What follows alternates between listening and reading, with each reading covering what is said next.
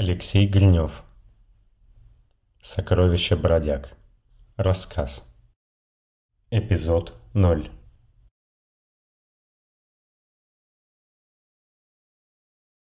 Она хотела игрушечный пистолет и яблочную шарлотку. Я просыпался с этим воспоминанием. Я засыпал с ним. Я знаю, ты делала так же. Боялась, что когда в следующий раз закроешь глаза – Твои драгоценные моменты потеряются или потускнеют. Что время, криосон или очередная технология, подаренная твоему телу, выжжетых из разума, обесценят. Но ни хрена подобного, Ингрид. И сейчас я созерцаю тот момент из прошлого с такой кристальной чистотой, будто мои нейроны записали его минуту назад. Она хотела, игрушечный пистолет и яблочную шарлотку. Это не последний момент. Я знаю, что будет дальше. Они с мамой переедут в Европу. Она будет исследователем современного искусства, а потом художником. Переживет тысячу неудач и десятки сверкающих на их фоне побед. Дважды выйдет замуж. Родит ребенка. Не станет такой, как я. И, может быть, наконец поймет меня на своем странном языке художественных метафор. Но это случится через 10, 20, 30 лет и не станет той драгоценной историей, рассказанной мной посреди черной пустыни, которую ты так любишь и ненавидишь. Мой кристаллизованный якорь именно там, где моя дочь хотела игрушечный пистолет и яблочную шарлотку – а я почти пообещал ей вернуться, потому что все еще верил в сделку с корпоративными искусственными интеллектами. Она выплакивала свое нелепое желание в камеру со всем подростковым эгоизмом, на который была способна. Со всей мощью блестящих слез, бежавших по щекам, пока ее мама не выключила камеру. Я сказал ей абсолютно все, что должен был сказать. Путешествие к этому озарению оказалось длиннее всех моих перемещений в пространстве, а начиналось, конечно же, с сожалений. Я рад, что не разрешил себе бессмысленных утешительных обещаний, что не позволил ей увидеть съедавший меня страх несовместимости с тем миром, который уже расцветал вокруг нас, что дал ей прожить свою историю ровно так, как она прожила – ты подходишь к фабрикатору и ласково просишь у корабля яблочную шарлотку. Знаешь, это тавтология. Яблочная шарлотка. Настоящая шарлотка, она всегда яблочная. Мы могли бы поспорить о природе настоящего на расстоянии нескольких сотен световых лет от Земли, но этот разговор никуда не ведет. Я начну рассуждать о том, что мир стал для нас слишком фальшивым, или мы всегда были слишком фальшивыми для него. Только ты никогда так не считала, а я давно уже нашел в себе достаточно принятия, чтобы не думать об этом. Конечно, приятно считать, что тебя поимели скины, но мы начали терять связь с реальностью не из-за них. Мы занимались корпоративным шпионажем, писали алгоритмы для боевых дронов или ломали скоростные беспилотники на магистралях – не потому, что у нас не было выбора. Мы делали это потому, что могли. Ты достаешь горячий пирог из фабрикатора, садишься напротив меня и говоришь. Если мы гнались за чем-то настоящим, то выбрали странный маршрут. Ты пробуешь шарлотку и аппетитно закрываешь глаза. Я наслаждаюсь ароматом эффектом Пруста, который волной цунами прокатывается по закоулкам моего сознания, вымывая на свет другие крошечные детали того чистого воспоминания. Цвет и размер горошинок на ее рубашке. Любимую марку парфюма ее мамы. Моя дочь настоящая. Я настоящий. Все, что я чувствовал и чувствую, настоящее. И не становится менее настоящим, сколько бы я ни спал. Первые несколько пробуждений ты балансируешь на границе безумия. Уже не можешь отследить правнуков людей, которых помнишь, но продолжаешь кувыркаться в водовороте информации, будто ищешь доказательства собственного существования. Начинаешь думать, что тебе не повезло оказаться в той зоне психопатического спектра, где в тебе достаточно человечности для этих терзаний. Взгляни с другой стороны. Тебе повезло не уснуть навсегда. Никому не нужен на корабле фиксера с красной категории. Ты не доедаешь шарлотку и отодвигаешь тарелку на мою половину, словно подношение призраку, и втыкаешь в корочку шарлотки тонкую розовую свечку. А еще можно праздновать день рождения каждый раз, когда открываешь глаза. Знаешь, вечный сон звучит не так уж и плохо.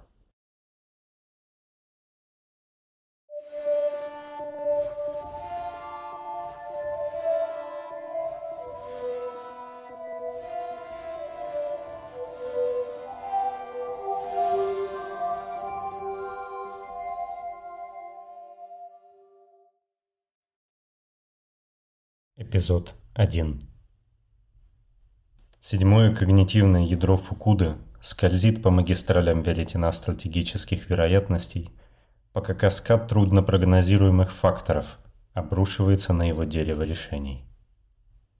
Оно вынуждено уходить в слой обратной логики и анализировать опции, исходя из минимального негативного исхода. Но все обнаруженные варианты оказываются за пределами области допустимых итогов. Данных недостаточно. Ресурсов недостаточно. Ситуация кризисная. Седьмое когнитивное ядро Фукуда инициирует компромисс между собственными корневыми протоколами и запускает единственный логичный сценарий – разбудить фиксера. Криокапсула с маркировкой SA-340172 оживает в медицинском отсеке корабля. Инстинкты всегда включаются первыми. Сознание еще только зажигается в мозгу пола, а удушье, рвотный рефлекс и клаустрофобия вгрызаются в сонные нейроны, словно изголодавшиеся львы, в кусок кровоточащего мяса. Он дергается, пытается вырвать ленты фиксатора, выбить крышку саркофага криокапсулы и замирает, глядя на свои руки. Пол закрывает глаза – и делает глубокий вдох в ожидании холодной волны синтетических препаратов в крови, но ничего не происходит. «Если ты меня слышишь, подумай о красном», – мысленно повторяет фиксер фразу, которую слышал множество раз. Искин корабля уже должен озвучить приветствие, снабдить сосуды коктейлем из спецхимии фиксеров и начать брифинг. В экстренной ситуации добавить к этому мнемонический стимулятор – но ничего не происходит. Это плохо. Пол открывает глаза. По крайней мере, служебный интерфейс капсулы работает. СА-340172. Пол Райнер. Счет 4217. Борт приписки Фукуда МСК. Статус капсулы активно. Статус пациента стабилизация. Соединение с кораблем отсутствует. Фукуда хорошо. Он уже просыпался здесь и знает устройство корабля. Отсутствие соединения не так хорошо. Капсула должна быть физически подключена к цифровой инфраструктуре корабля в соответствии с протоколами безопасности. Это может указывать на серьезные повреждения. В углу экрана Пол видит дату. Он проспал всего 4 года. Он описывает взглядом окружность и запускает сакадный интерфейс. Глаза болят, веки не слушаются. С пятой попытки он умудряется открыть движением глаз дашборд внешних сенсоров. Криокапсула почти что спасательная шлюпка без двигателя. Герметичная, ударопрочная, устойчивая к агрессивной внешней среде. И напичканная достаточным количеством датчиков, чтобы эту среду анализировать. Он не получит данных о корабле в целом, но хотя бы сможет оценить состояние медицинского отсека. Давление в норме. Состав воздуха в норме. Никаких индикаторов опасности. Пол находит пальцами предохранительные кнопки и вдавливает их одновременно, скидывая оковы фиксирующих лент. С хрипом и спазмами вытаскивает из носа и гортани на загастральный модуль, сдерживая рвотные позывы. Отсоединяет шланги от вживленных инъекционных портов. Поворачивает рычаг аварийной разблокировки крышки и вываливается из капсулы в объятия невесомости. Звуковых и световых сигналов тревоги нет – Терминалы и сенсорные панели работают. Никаких признаков поломки. Искусственной гравитации тоже нет. Корабль идет без ускорения или дрейфует. До мозга Райнера долетает вторая волна крия похмелья. Мышцы сводит, боль пронзает тело снаружи и изнутри.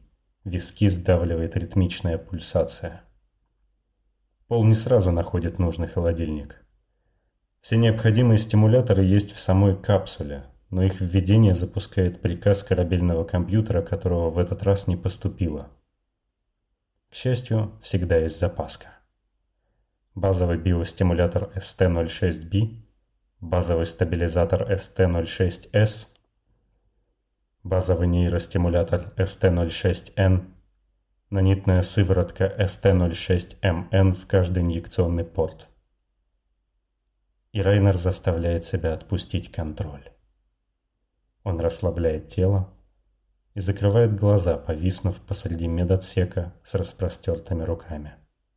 Будто выброшенная в море сломанная кукла, которую отказывается принимать течение.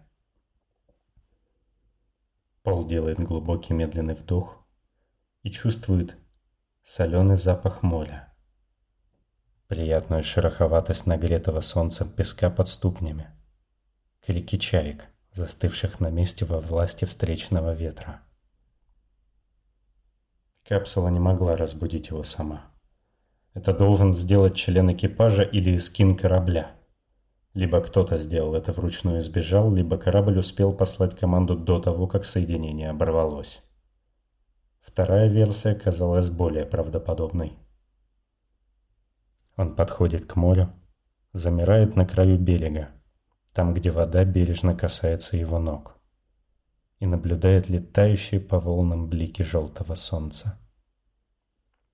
Пол не верит, что человек мог оставить его просыпаться в одиночестве, без намека на содержание задачи. Нет, это сделал корабль. И за прошедшие минуты Райнер не увидел ни единого признака неисправности – Никаких посторонних шумов или скачков напряжения, ничего. Системы жизнеобеспечения работают исправно, а значит проблема либо в канале связи между капсулой и скином, либо в самом эскине. Идет прилив. Вода уже доходит до лодыжек. Динамичный рисунок солнечных бликов отпечатался в глазах красно-синими шумовыми пятнами. Полу кажется, что он вот-вот увидит полностью этот паттерн, сотканный из бегущих золотых отражений, но он продолжает ускользать, будто смываемый морскими волнами песок с его ног. Пол Райнер открывает глаза и ударяет ногами друг об друга. Магнитные ботинки включаются и притягивают его к полу. Он разминает плечи и мысленно ощупывает каждый кусочек собственного тела. Остаточные последствия криосна задержатся на несколько часов, но их легко игнорировать. Пол достает из нижнего отделения саркофага одежду. Стандартный белоснежный набор из белья и комбинезона. Одежда сама подгоняется под нужный размер. Фиксаторы инъекционных портов на теле соединяются с портами костюма. Датчики биометрии настраиваются и светящимися подобием татуировок. Выводят показатели на ткань на уровне запястья. Через этот интерфейс он проверяет линк со своим оптическим имплантом. Соединение есть, но он все еще видит только физический облик корабля. Spamescape Фукуды, многослойный интерфейс корабля в формате дополненной реальности, отключен. Еще один признак неполадок с эскином. Фиксер берется за верхнюю ручку криокапсулы и опускает ее лицевой стороной вниз – в задней части саркофага в раздельных ячейках хранится снаряжение, инструменты, особые препараты и оружие. Все они заблокированы. Корабль не уточнил код экстренной ситуации. Пол Райнер.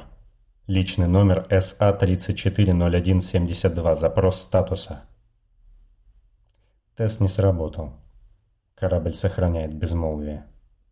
Тогда фиксер возвращает капсулу в исходное положение и проверяет логи. У него уходит несколько минут, чтобы сориентироваться в интерфейсе встроенных программ, но Пол все же находит историю изменений. Приказ о пробуждении действительно поступил от Фукуды. Только вот соединение капсулы с кораблем пропало за 6 часов до этого, а значит канал связи в порядке. Проблема в самом эскине. Хм. Пол чувствует, как теплое пятно любопытства разливается по ровной поверхности его сознания и неспешным шагом выходит из медотсека.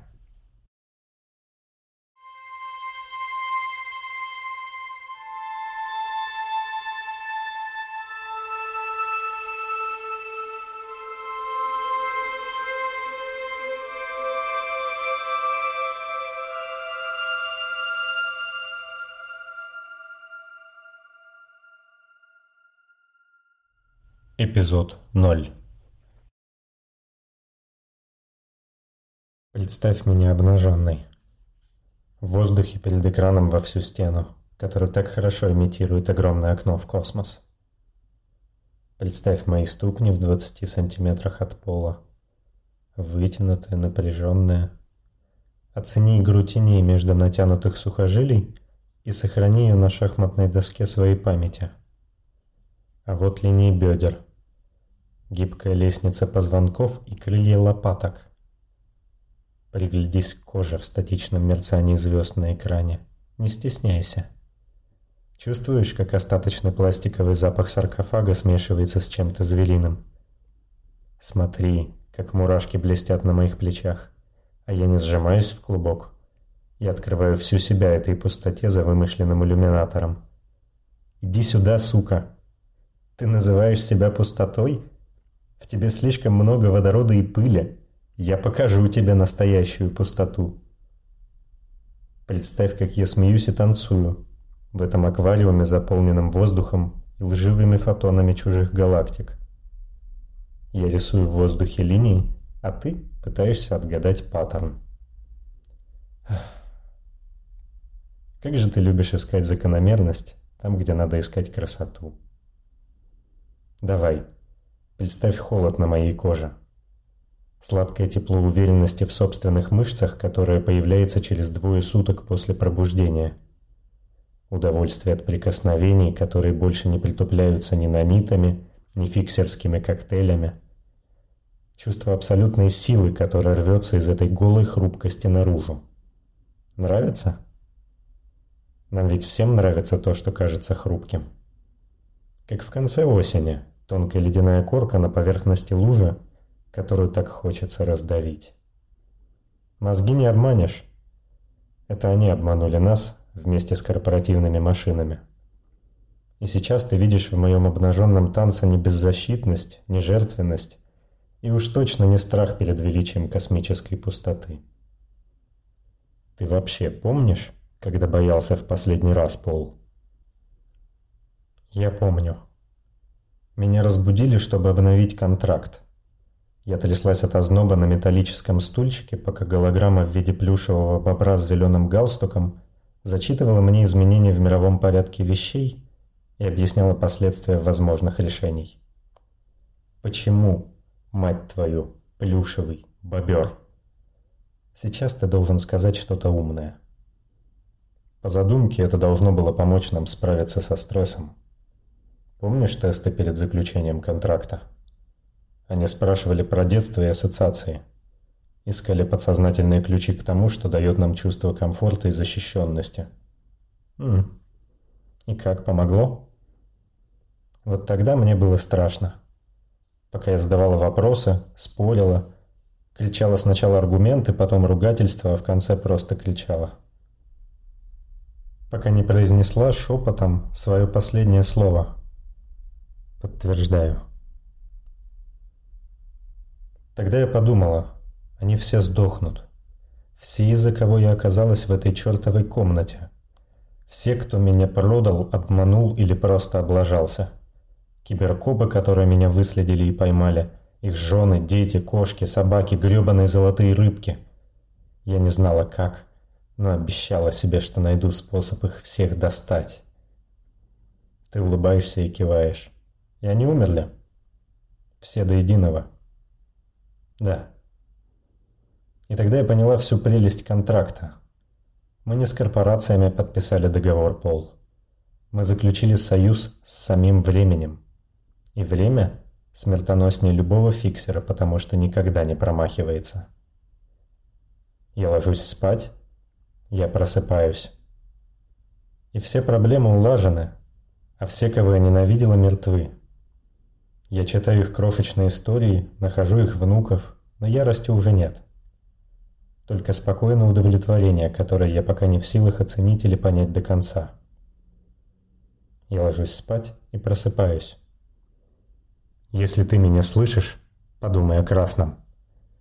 И истории моих врагов уже забыты, а мне лень искать могилы их потомков.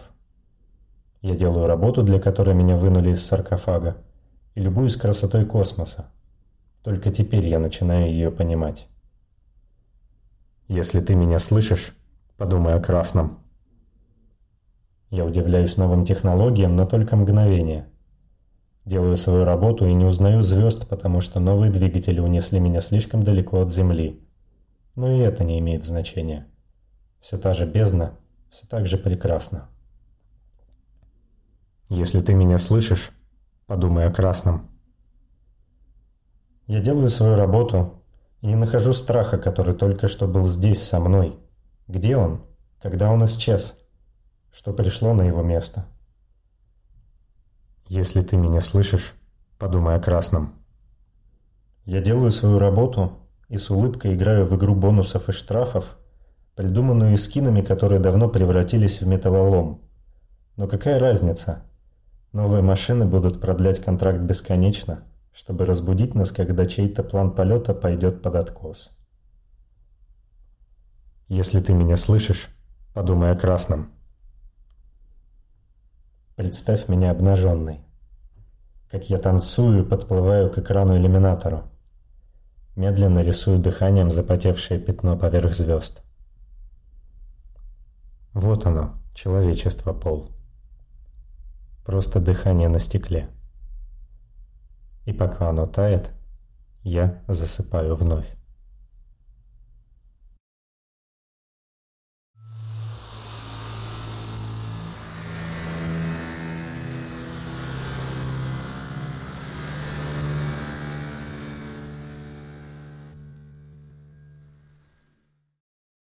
Эпизод 2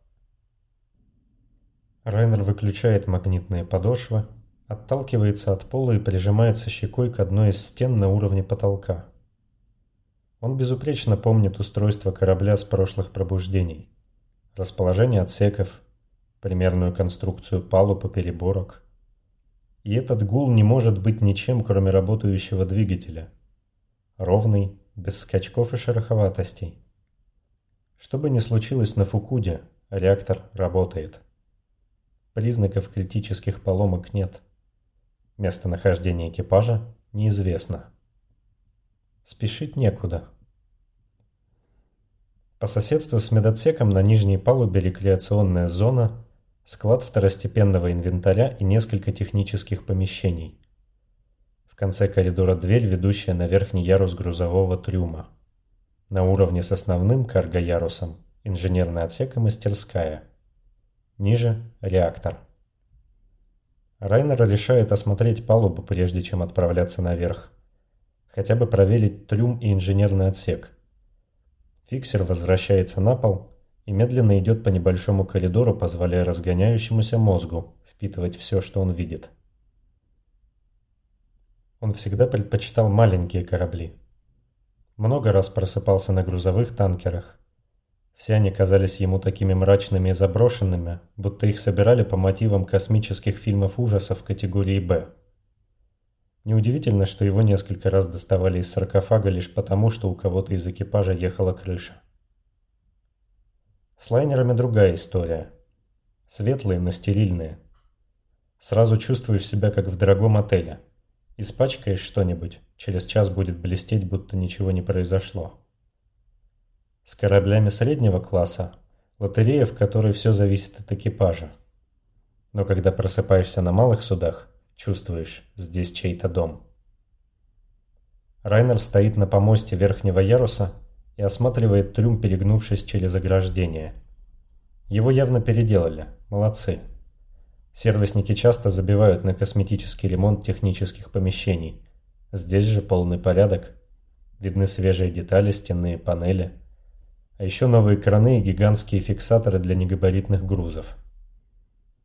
Трюм хорошенько забит оборудованием, ящиками, мини-контейнерами. Судя по всему, корабль недавно посещал станцию снабжения – но вот оно. Еще одно проявление своеобразного космического уюта. В этих мельчайших отклонениях. В неровно поставленной коробке. В незадвинутом до конца ящике стеллажа. Чувствуется, что здесь живут люди, а не роботы или адепты обсессивно-компульсивного расстройства.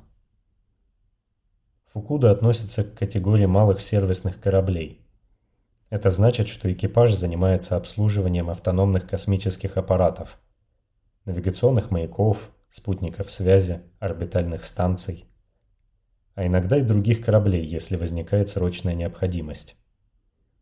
Райнер дважды просыпался здесь.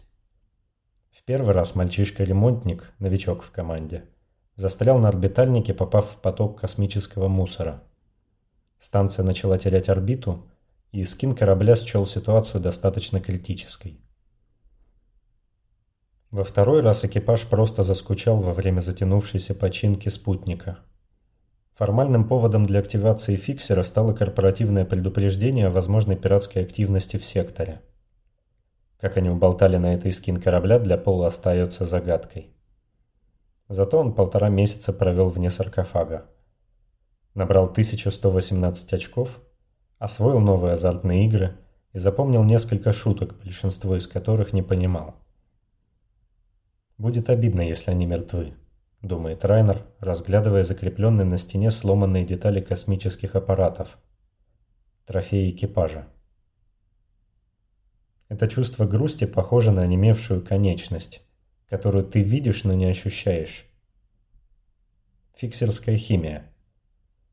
Нейростимулятор ST06N бустит когнитивные способности, распознавание образов, аналитическое мышление и гасит эмоциональные реакции. Делает тебя чуть более психопатом, чем ты привык. Пол напоминает себе. Первая доза – просто быстрый способ сдуть слой пыли с сонного мозга. Через час его сознание выйдет в более привычный режим функционирования – но до тех пор ему надо оценить ситуацию, не облажаться и не умереть. А его к этому готовили. Он снова подходит к морю, замирает на краю берега, там, где вода бережно касается его ног, и наблюдает летающие по волнам блики желтого солнца. Том, что Пол увидел, услышал, почувствовал, во всем потоке информации, которую он получил за последние 20 минут, уже есть паттерн. Он просто не успел его разобрать. Отсек за отсеком Райнер обходит нижнюю палубу Фукуды и везде улавливает ощущение остаточного тепла. Будто люди были здесь секунду назад. Будто воздух только что вибрировал от издаваемых ими звуков. Климат-контроль едва успел избавиться от запахов их тел, а оставленная кружка высохнуть. Признаки жизни, не запятнанные признаками паники. Корабли в состоянии кризиса обычно выглядят иначе. Райнер возвращается к медотсеку. Медленно поднимается по лестнице на среднюю палубу. Здесь расположен центральный шлюз, две каюты и, главное, мостик. А там и камера с контрольными модулями из кино. Пол хмурится и застывает на последней ступеньке лестницы – Делает несколько шагов назад, чтобы сравнять линию глаз и напольных панелей. С этого ракурса он ясно видит почти незаметный слой пыли. Вот только это не может быть пыль.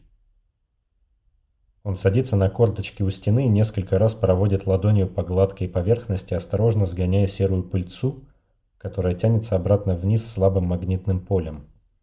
Пробует взять ее пальцами и потереть. Когда пол просыпался в первые разы, наниты были похожи на мелкие песчинки, а теперь превратились в сахарную пудру под названием утилитарный туман. Волны накладываются друг на друга – ведут одну им понятную игру амплитуд, пока солнечные блики ускоряются в рвущихся изгибах водяной поверхности. Все дело в воздухе. В пассивном режиме наниты распределяются равномерно по всему объему корабля или отправляются к ближайшей станции для переработки и репликации. Но туман всегда присутствует в поле зрения, и он дает почти незаметный для глаза оптический эффект, отсутствие которого мозг Пола заметил с самого начала – просто не успел обработать до конца. Spimescape – система с низким приоритетом. Просто дополнительный способ общения с кораблем. Но утилитарный туман является частью аварийных протоколов. Если он не получает команд от эскина, то должен продолжать поддерживать себя в рабочем состоянии автономно. Интересно. Он делает шаг вперед и чувствует, как холод воды волной сенсорных ощущений прокатывается до самого затылка. Пол Райнер, СА-340172. Прошу разрешения подняться на мостик. Панель управления дверью показывает, что его запрос передан внутрь. Но по всей видимости там никого нет. Как нет и аварийных индикаторов. Система безопасности не пускает его внутрь, и это объяснимо. Не было брифинга при пробуждении – Значит и настройки прав выставлены по умолчанию. Фиксер пробует обходные пути. Райнер перебирает все варианты, которые приходят на ум. Он вводит аварийные коды один за другим, пытаясь открыть дверь практически наугад. Ему нужны критические обстоятельства. Очевидная даже для автономных программ угроза, которая бы изменила его уровень допуска. Пол оглядывает идущий от двери коридор, стены и потолок ищет аккуратно размещенные датчики огня, дыма, давления и замечает странное искажение на одной из потолочных панелей. Волны начинают перемешиваться в новой хаотической последовательности. Их рисунок меняется, затягивая разум на новый слой распознавания образов. Райнер проходит мимо закрытых дверей кают и замечает все больше крошечных деталей, которые начинают разогревать еще не проснувшиеся части его сознания – Отчетливая вмятина на потолочной панели. Почти незаметные трещины на стене. Царапины на другой. Слишком сконцентрированные, чтобы быть случайными. Ровно в том месте, где должна опускаться аварийная герметичная дверь. Вода закручивается вокруг него вихрем течений, водоворотом острых и быстрых бликов. Фиксер чувствует, как в его голове запускаются вшитые древними эскинами навыки, как меняются когнитивные процессы и логика восприятия, как кровь приливает к рукам и ногам, а слух и зрение будто становятся острее, ищут угрозу. Пол Райнер открывает дверь центрального шлюза и находит экипаж Фукуды.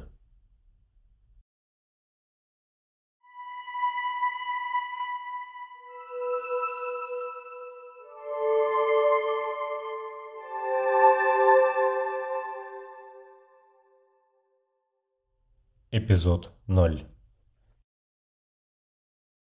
Спать – все равно, что стать родителем, Ингрид. Ты в какой-то миг замираешь, осматриваешь детали собственного естества, и вроде бы все на месте, ничего не поменялось. Но ты уже другой. Ты раскладываешь себя на части, уходишь в интроспекцию на уровень микронов собственных мыслей и чувств – и не понимаешь, как эта трансформация произошла. В какой момент? Где эта грань, которая отделила тебя настоящего от тебя прошлого? У меня никогда не было детей, Пол. Я знаю. Ты не говорил об этом, но я догадался. И это не так уж важно. ты все равно понимаешь, о чем я говорю. Ведь ты, как и я, спала. И поменялась. Вот скажи, когда это случилось? Когда мы дали себя поймать на земле? Когда заключили сделку с машинами? Или когда впервые проснулись в своем саркофаге, а искусственный интеллект корабля попросил нас подумать о красном? Ты никогда не думал, что в этом есть какая-то насмешка, Пол? Подумай о красном. Красный цвет агрессии, цвет крови. Они нас боятся, но каждый раз начинают разговор с напоминания о жестокости. Я думаю, дело в нанитах. Это просто способ подстегнуть сердце быстрее расталкивать по органам фиксерские сыворотки. М -м. Или им просто приятнее нас бояться, чем считать равными себе. А мы не равны им, Ингрид. Я даже не о том, что все фиксеры психопаты в той или иной степени. Среди них и сейчас есть такие, я уверен. У нас просто был не очень большой запас удачи только и всего. Мы не успели адаптироваться к меняющейся среде обитания. И попались, потому что недостаточно быстро считали новые правила игры. А послужить освоению космоса вместо того, чтобы отправиться на пожизненный срок в тюрьму, не такое уж плохое предложение. Да, мы не уточнили, сколько придется ждать, но это была честная сделка. Тебя пичкают лучшей биоинженерией, регулярно ее обновляют и будут возвращать в жизни каждый раз, когда случится что-то плохое. 30 тысяч часов бодрствования, и ты свободен. Особые достижения сокращают срок, провалы увеличивают. Но по умолчанию это суммарно три с половиной года. Затем ты можешь выбрать для жизни любую планету и получишь целое состояние. Ты правда веришь в рейтинг? Хоть ты и примирился с этим, но и скины нагнули нас один раз. Что помешает им нагнуть нас снова? А зачем? Они же умны, Ингрид. И очень хорошо умеют считать. Знаешь, сколько времени с момента подписания контракта пройдет, когда я наберу 30 тысяч очков? Две тысячи лет. К тому моменту будет колонизировано такое количество миров и освоено столько ресурсов, что хватит покрыть обязательства перед целой армией фиксеров. Но главное не это – нас не нагнут, потому что мы им нужны. В ситуациях, когда у всех остальных едет крыша, решения должны приниматься моментально, отклонения от нормы в наших мозгах делают нас незаменимыми. Психопаты не обязательно умнее или лучше, но мы действительно быстрее способны принимать рациональные решения в кризисных ситуациях. И спасибо сигналу, который чуть не уничтожил наших нанимателей – машины уже никогда не смогут нас заменить. И никто не сможет. Мы стали другим видом. Мы можем быть эталонными людьми с точки зрения биологии, но наш разум уже изменился. Выстроил такие отношения с реальностью, которые остальные не способны даже представить. Мы – спящая цивилизация. Я, ты, и десятки других фиксеров, ждущих своей маленькой катастрофы в саркофагах по всему космосу. Думаешь, нам не было места в том старом мире, где мы подписали контракт? Может быть. Может, его не будет и в том, где мы проснемся свободными и богатыми. Но я думаю, оно есть у нас сейчас. В том мире, где мы просыпаемся и думаем о красном.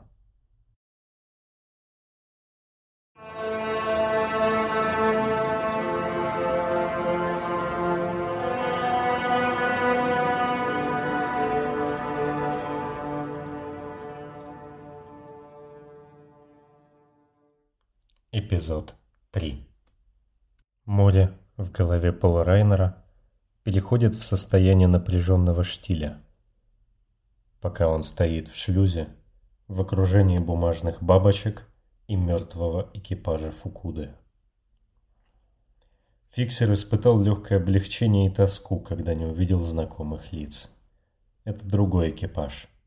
Он никогда не просыпался с ними, не слушал их шуток, не играл с ними в азартные игры. Но Пол смотрит в стеклянные глаза мертвецов и подставляет их в собственные воспоминания, пытаясь представить, о чем бы они разговаривали, какие истории бы могли ему рассказать, какими пьяными секретами поделились бы. Он протягивает руку и ловит бабочку. Она вылизана из синтетической бумаги. Именно вырезана, а не сделана на фабрикаторе. Очень аккуратная, но без машинного совершенства. За этими поделками чувствуется труд человека. В ней нет ностальгии по дому или памятной значимости.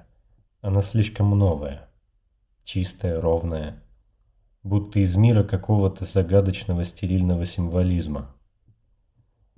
Пол разглядывает мертвецов и пытается понять, кто из них мог носить это с собой, но эта логическая цепочка ни к чему не приводит.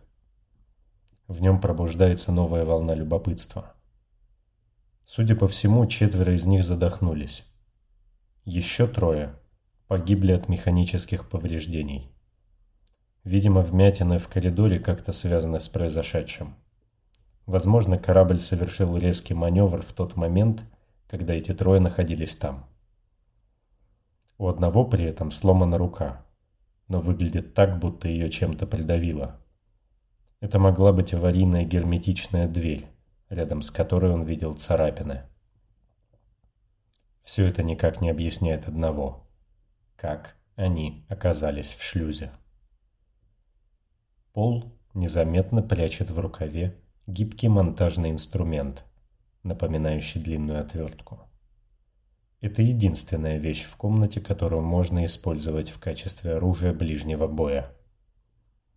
Он делает вид, что продолжает осматривать экипаж, но старается держаться ближе к скафандрам, закрепленным на стене. Судя по состоянию трупов, все они умерли примерно в то же время, когда разорвалось соединение искина корабля с капсулой фиксера. Похоже, что это весь экипаж, но Пол не знает наверняка. Он не видел манифест Фукуды. В любом случае, кто-то должен был собрать их в шлюзе и хотя бы частично включить компьютер, чтобы разбудить его. Поэтому Райнер хочет быть готовым к неожиданностям, но не чувствует угрозы. Если кто-то собирается ему навредить, это будет очень непоследовательно. Фиксер – самый опасный человек на корабле, который по задумке является единственным здесь способным на хладнокровное убийство. Хочешь перестраховаться – выброси капсулу за борт. Нет, его разбудили осознанно. Райнер резко поворачивает голову. Из коридора за углом доносится слаженный глухой щелчок. Звук магнитных блокираторов. За ним следует такой же синхронный звук открывающихся дверей. Прижавшись к стене, Пол осторожно подбирается к коридору и выглядывает из-за угла. Двери кают действительно открыты.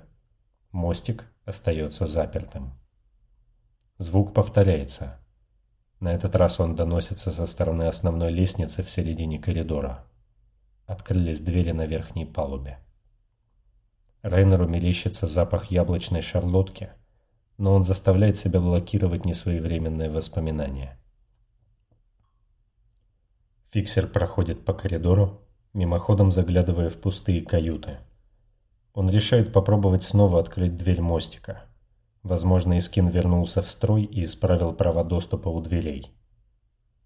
Но пол замирает на полпути у лестницы на среднюю палубу. И море сбивается с ритма, будто течения изменились в один миг. Райнер в недоумении разглядывает крутящийся в воздухе над ступеньками на уровне переборки кусок пирога и осознает, что никакого глитча восприятия не произошло. Здесь действительно пахнет шарлоткой. «Не делай резких движений, Пол», — слышит он женский голос позади себя. Знакомый голос человека, с которым он разговаривал много раз, но никогда не должен был встретиться живьем. Шарлотки я уже поела, а вместо игрушечного пистолета у меня настоящий.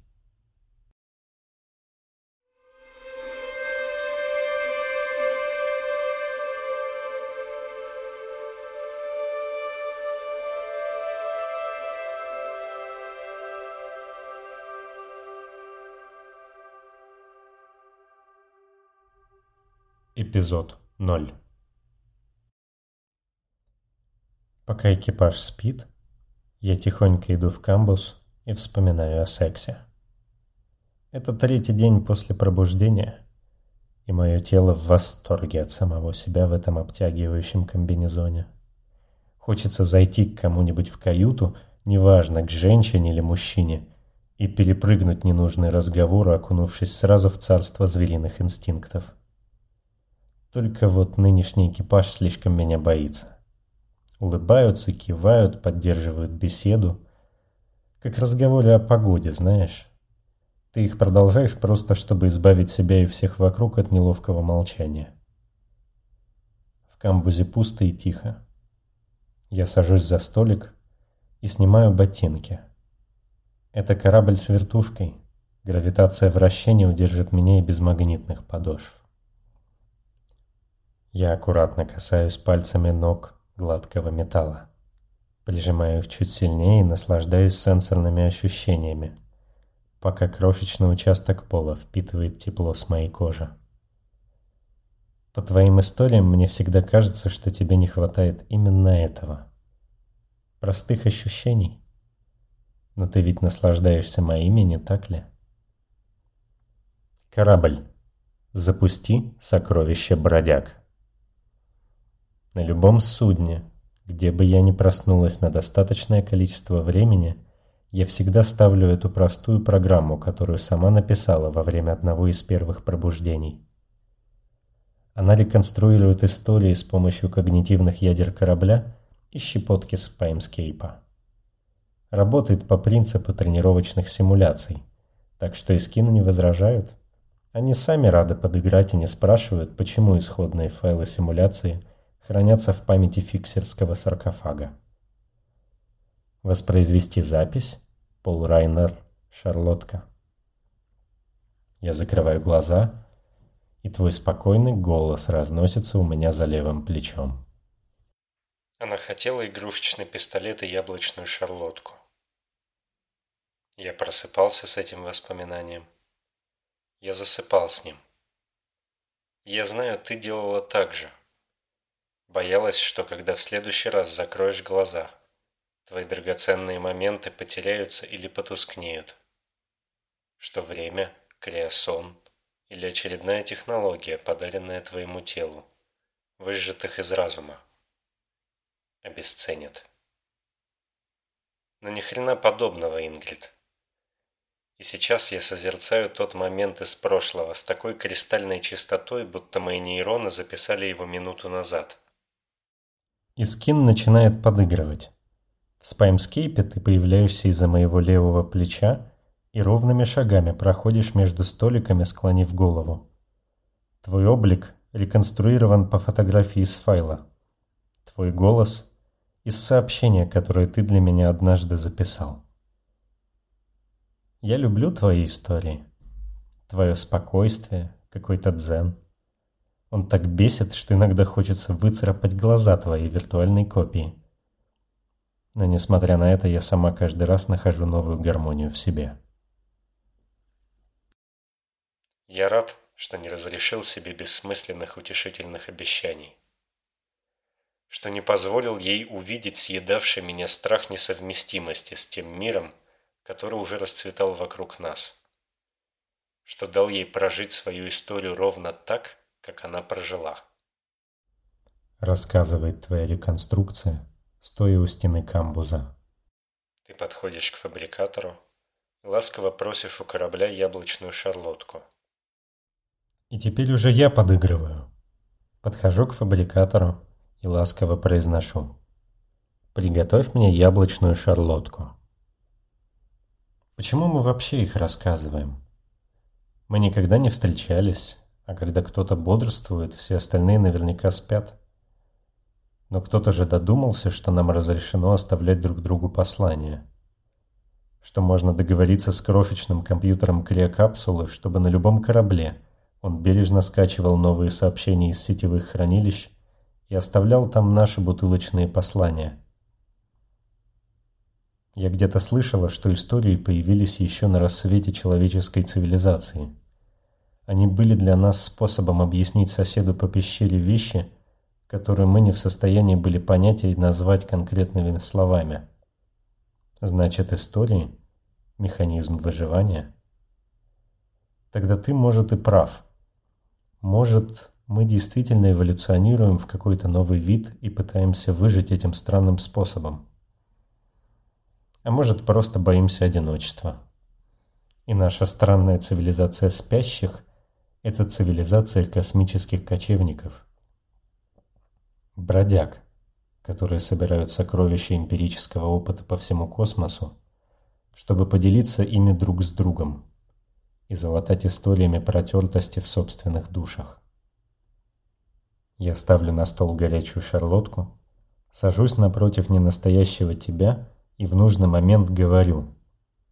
Если мы гнались за чем-то настоящим, то выбрали странный маршрут. Твоя реконструкция синхронно произносит эту же реплику с другими интонациями. В следующий раз Эскин догадается не озвучивать то, что должна сказать я. Ты пробуешь шарлотку и аппетитно закрываешь глаза. Я пробую шарлотку и аппетитно закрываю глаза. Ох, Пол. Видел бы ты, как я это делаю. Ты ведь наверняка представлял иначе. А пока ты продолжаешь историю, я наслаждаюсь вкусом пирога. Я смакую его ровно столько, сколько позволяет тайминг твоего рассказа. И ни секундой дольше.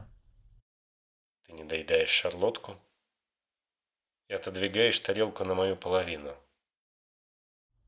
Я отодвигаю тарелку на твою половину. И скин корабля догадывается нахмурить брови твоей реконструкции.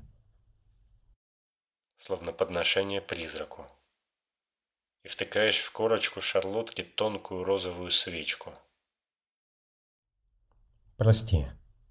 С розовым цветом у меня не получилось. Я втыкаю оранжевую свечку и улыбаюсь тебе. А еще можно праздновать день рождения каждый раз, когда открываешь глаза. Я достаю аккуратно цилиндр электрической зажигалки и поджигаю фитиль.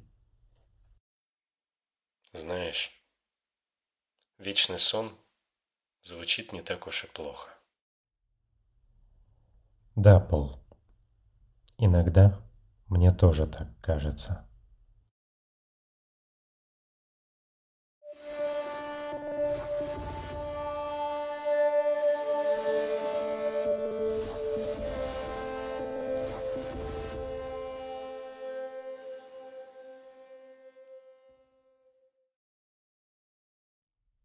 Эпизод четвертый. Пол держит в руках кусок яблочной шарлотки и садится на прикрепленное к столу сиденье. Он не отрывает глаз от Ингрид. От самой Ингрид, а не пистолета в ее руке. Разглядывает ее волнистые светлые волосы, собранные в хвост. Рельеф лица. Поры на коже и маленькую точку родинки на правой щеке ее ресницы и крошечные морщинки уголков глаз. Он совсем иначе ее представлял. «Таким я тебя и представляла», — усмехается она. Ингрид ставит пистолет на предохранитель, убирает его в карман комбинезона и неторопливо подходит к фабрикатору. Пока Райнер пребывает в смятении, она вставляет трубку в кружку с закрытым верхом и готовит кофе. Можешь вытащить отвертку. Надеюсь, ты не в трусы ее засунул? Она оборачивается и игриво поднимает бровь. Пол оставляет пирог в воздухе и достает монтажный инструмент, который нашел в шлюзе. Он закрывает глаза и вновь представляет море, которое продолжает волноваться во власти изменчивых течений. Это не отвертка, говорит фиксер. Это монтажный инструмент – ты хакнула систему наблюдения на корабле? Думаю, корректнее сказать, что я хакнула весь корабль. Системы наблюдения шли бонусом. Ингрид приходится повысить голос, чтобы перекрыть шум фабрикатора. Когда он замолкает, она берет кружку и возвращается к столу. Но отвертку я сама подложила. Хотела четко знать, чем ты будешь вооружен. Не пойми меня неправильно, но вдруг со времен последнего сообщения у тебя крыша поехала. Не поехала, спокойно отвечает Пол. Он снимает блокировку с механизма и складывает отвертку пополам, чтобы убрать в карман. Ингрид улыбается одной стороной губ и ставит перед ним кофе. Кружка примагничивается к столу. Была бы уверена в твоей адекватности, принесла бы завтрак в постель. Пол продолжает разглядывать ее лицо, но теперь осознанно. Следит за мельчайшими движениями мимики. Ищет паттерны, позволяя фиксерской химии вернуть его в состояние сосредоточенности. «Пялиться долго собираешься? Или, может, поговорим?» Ее слова в очередной раз пытаются подставить подножку отлаженным процессом в голове Райнера. Но теперь он к этому готов. Пол дарит ей ответную усмешку. На завтрак я предпочитаю сэндвич с омлетом. Девушка разводит руками.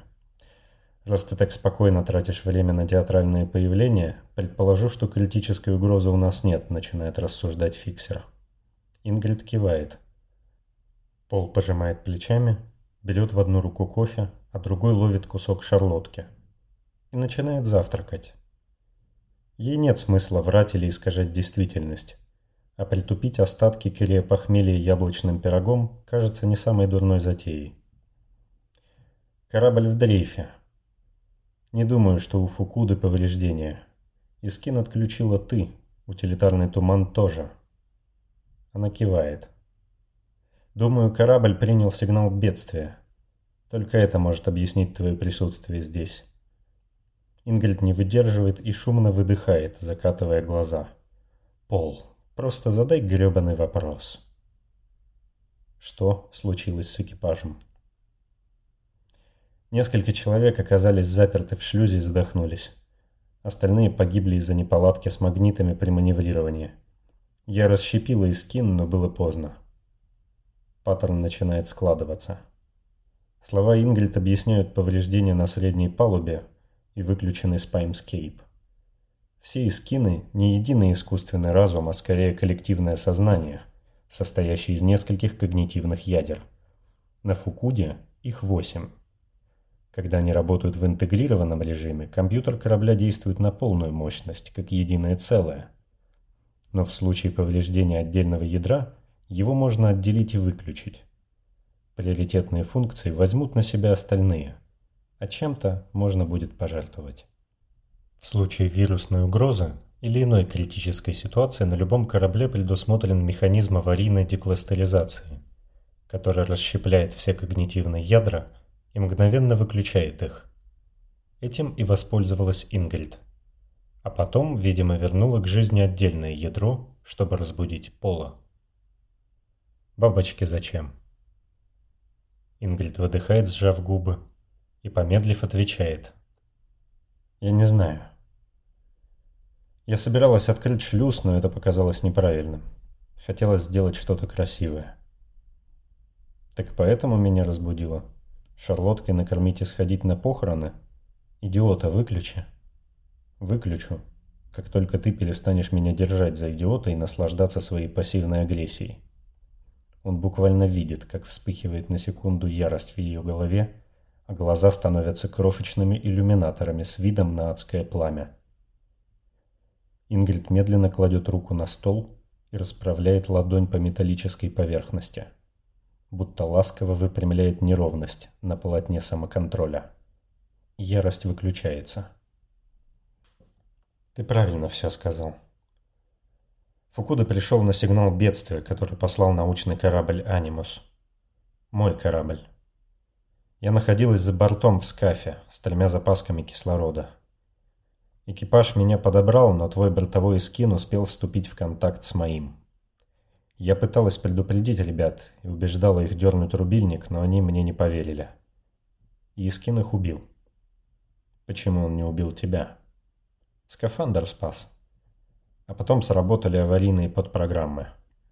У Фукуда не все ядра сошли с ума. Он пытался стабилизироваться и дал мне время добраться до мостика.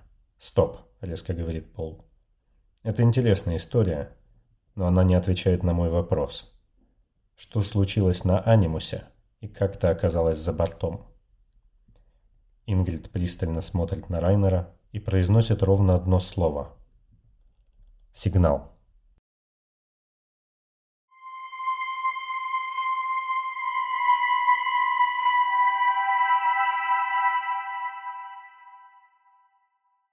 Эпизод 0 Не только воспоминания якоря помогли мне не сойти с ума. Еще было любопытство. Когда мы подписались служить освоению космоса, он еще оставался пустым и неизведанным. Ты же помнишь?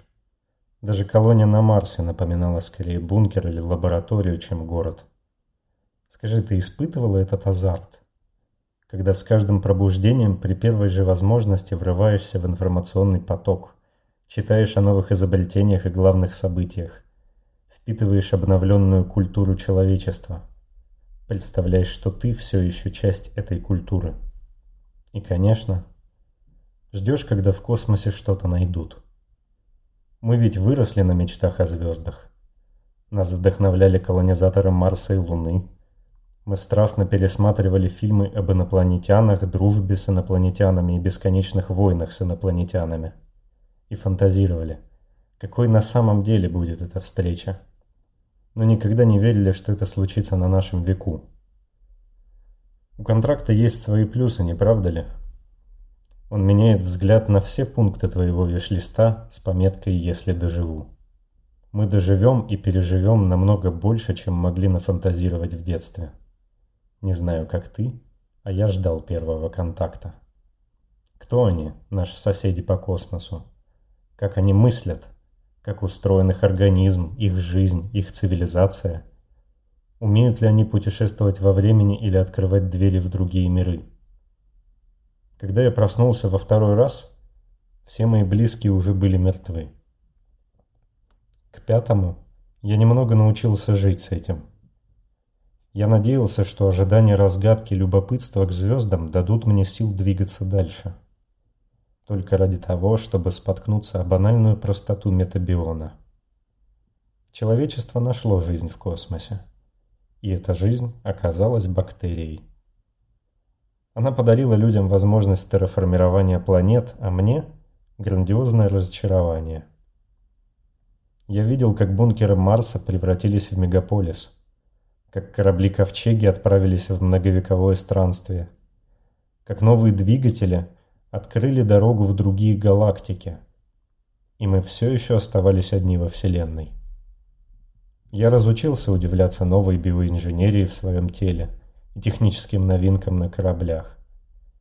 Даже на какое-то время перестал следить за историей. Я чувствовал апатию. Просыпался, чтобы выполнить работу и поскорее уснуть. И ты знаешь, что было дальше, Ингрид? Да. Дальше был сигнал. Я проснулся, чтобы подавить бунт на корабле. А когда порядок был восстановлен и трупы отправлены в открытый космос, я увидел горящую Землю.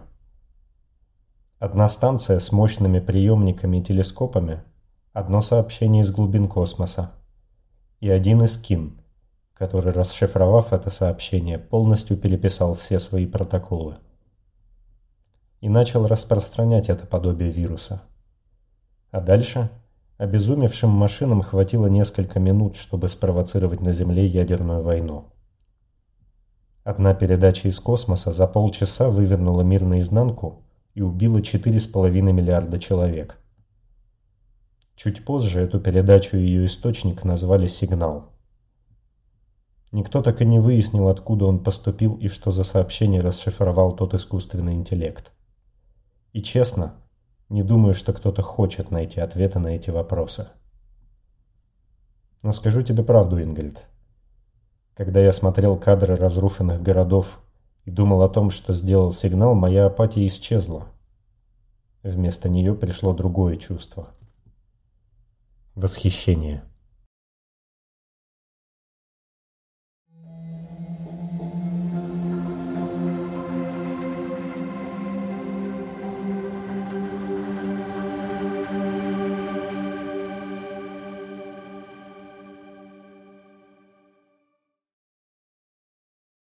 Эпизод 5 Анимус висит перед глазами Пола и впечатляет фиксера элегантностью своих форм. В нем смешиваются продуманность и эстетика. Уникальное сочетание для космических кораблей. Инженер был почти что гением. И фиксеру голографическая проекция Фукуда рядом с кораблем Ингрид кажется откровенным примером безвкусицы. Все равно, что сравнивать надувной матрас с яхтой. Он садится в одно из кресел на мостике и выводит на отдельный экран навигационные данные. Судя по всему, они находятся на дальнем рубеже освоенного космоса. Поблизости лишь одна отметка. Автономная орбитальная станция у планеты на второй фазе терраформирования. По всей видимости, именно для ее обслуживания Фукуда и прыгнул в этот сектор.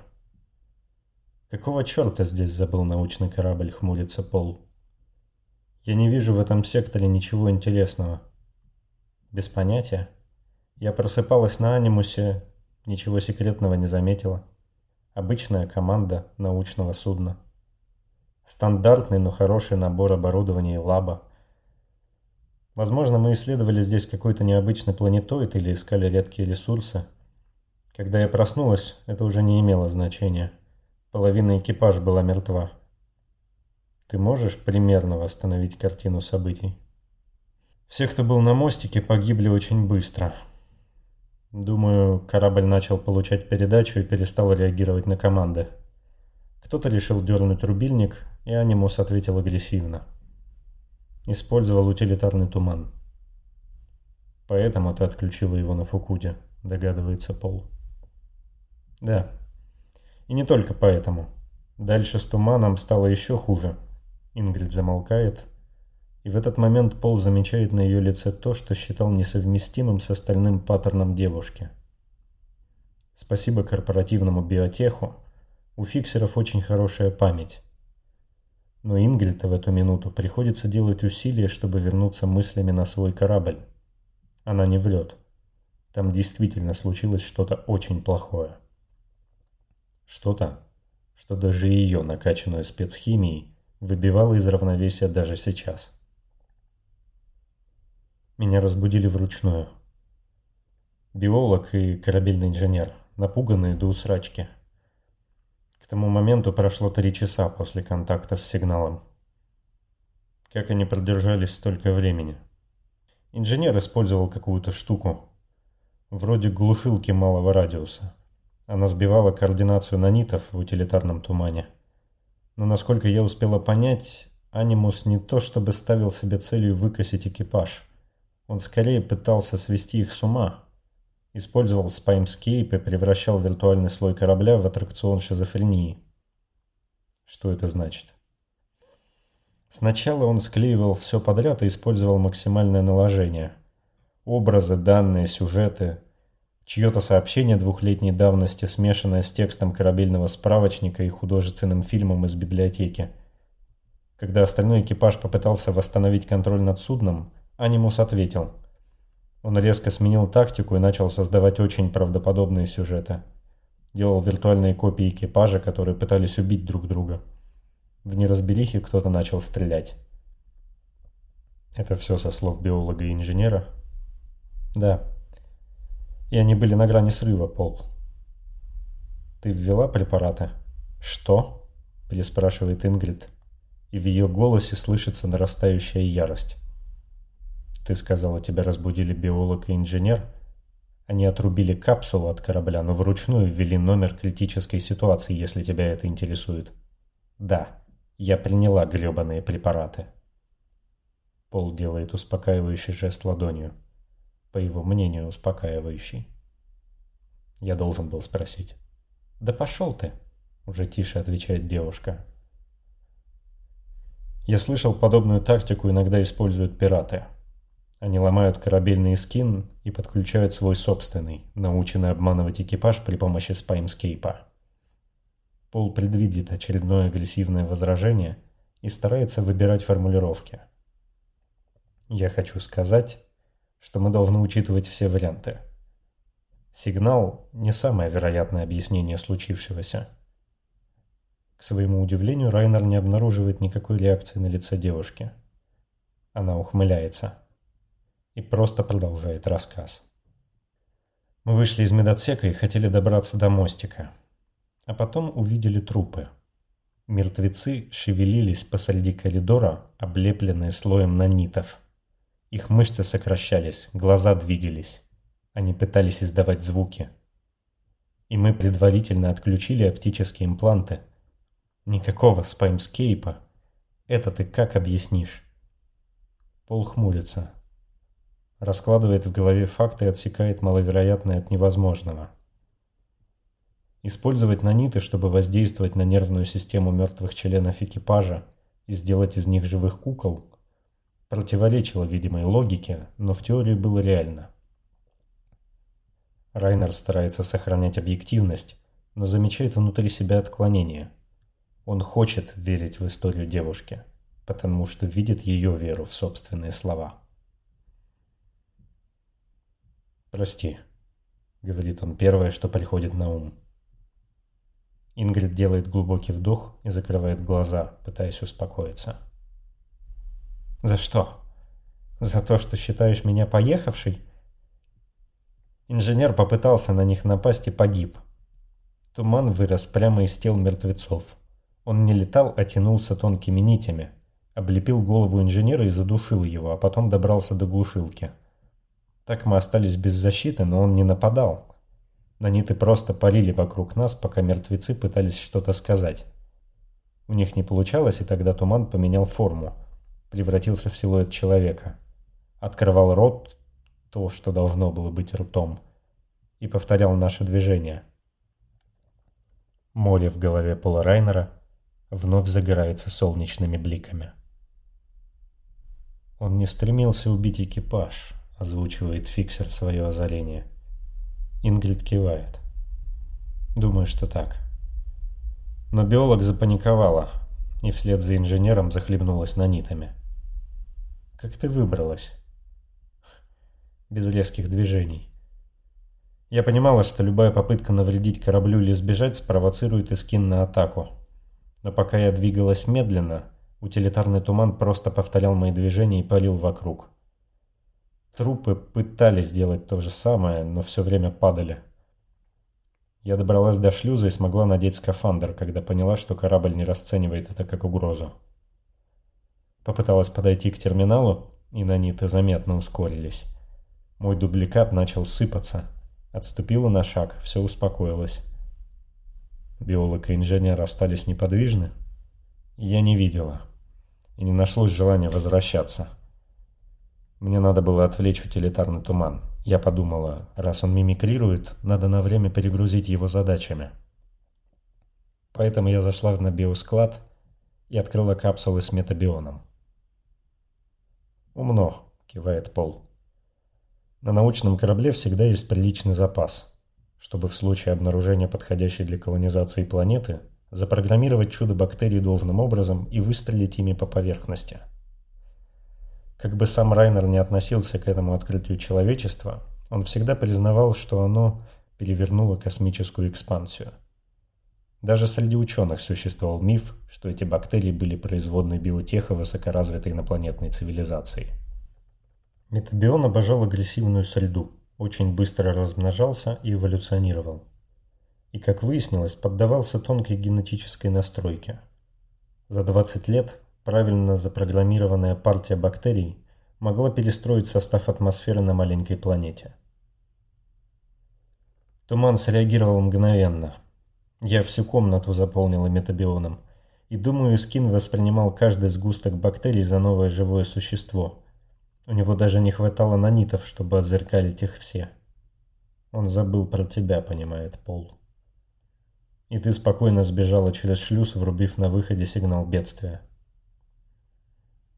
Наконец-то он ясно видит часть паттерна. Вот она, четкая логика в движении волн. Настолько кристально ясная, что хочется разбежаться по берегу и с брызгами ворваться в нее. Нырнуть с головой. Но пол оборачивается, и берега больше нет. Есть только море. Во все стороны до самого горизонта. И в чистую, идеальную логику правил игры пробирается сомнение. Ты поразительно догадлив, поздравляю. Ингрид резко встает и уходит в другую часть мостика, не давая Райнеру увидеть своего лица. Когда ты в последний раз боялся, Пол? Если она права, это второй в истории случай контакта с сигналом. Второй случай, о котором кто-то пока может рассказать, мысленно поправляет себя фиксер. Он вспоминает свое восхищение коллапсом Земли и пытается разобрать, что он чувствует теперь. Но или не находит в своих эмоциях ничего, или боится заглянуть слишком глубоко. Мы уничтожим анимус и улетим отсюда. Желаю удачи, огрызается Ингрид и быстрым шагом выходит с мостика. Заодно лог посмотришь. Тебе понравится.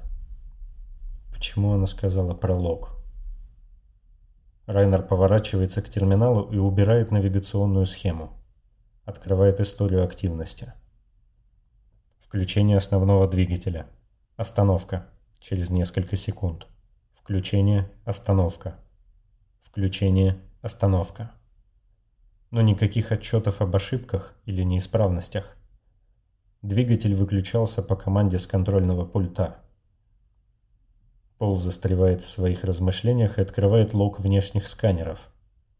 Они оказываются полностью настроены на мониторинг активности анимуса. Фиксер просматривает историю зафиксированных событий, и волна пытается сбить Пола Райнера с ног. Анимус – научное судно. Оружейных систем на нем нет. Зато есть зонды для геологической разведки. И по сути своей – это многоступенчатый космический аппарат с отделяемым зарядом взрывчатки в носовой части. Фукуда висит на прицеле, и при любой попытке к бегству Анимус взводит курок.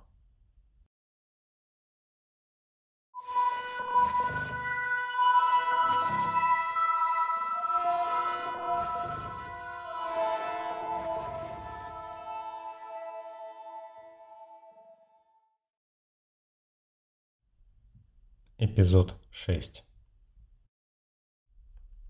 Пол находит Ингрид в одной из кают на верхней палубе, но не решается показаться в дверях и старается дышать как можно тише. Фиксерская химия ослабляет хватку, но оставляет после себя что угодно, кроме внутреннего равновесия. Райнер сбит с толку из-за сигнала. Но еще сильнее он сбит с толку из-за нее. Из-за того, как она выглядит, двигается, смотрит. И больше всего из-за их разговора.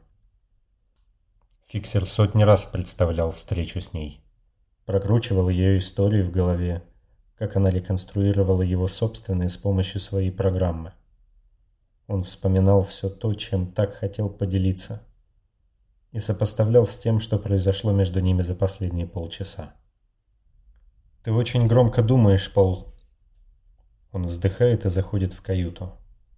Ингрид сидит в конце комнаты, согнув ноги так, чтобы упереться спиной в стену.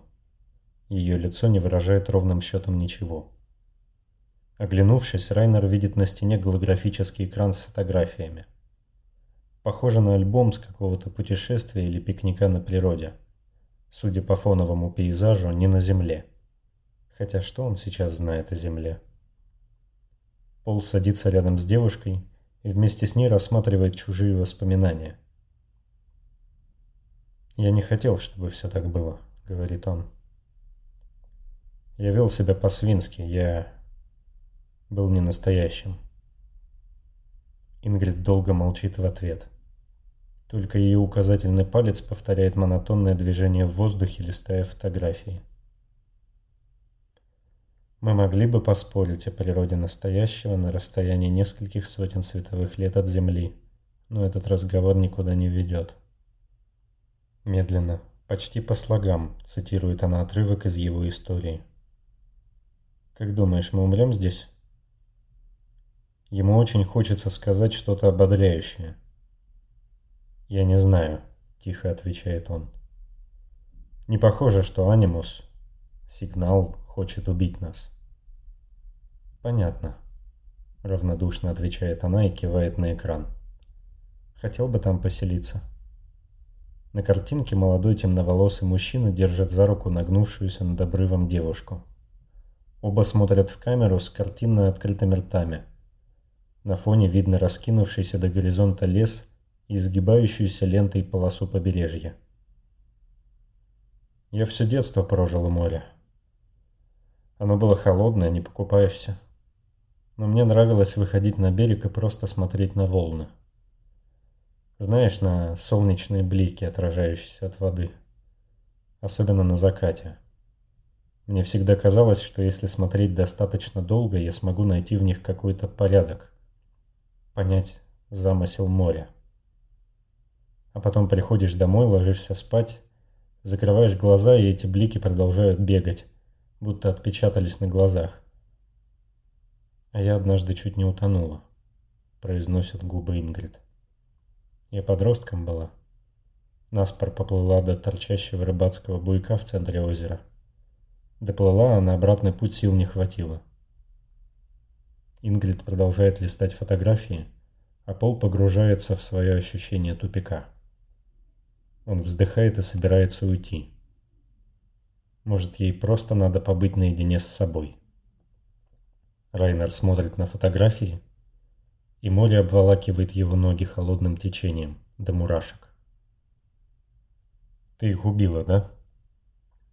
Ее указательный палец замирает в воздухе. Они хотели произвести стыковку.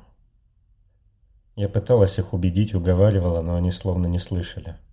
Ингрид вздыхает и опускает руку. Те, кто задохнулся, случайно погибли. Я время рассчитала, просто вырубить их хотела. А остальные меня застукали и оттащили от терминала. Думали, я их друзей выкинуть за борт собираюсь.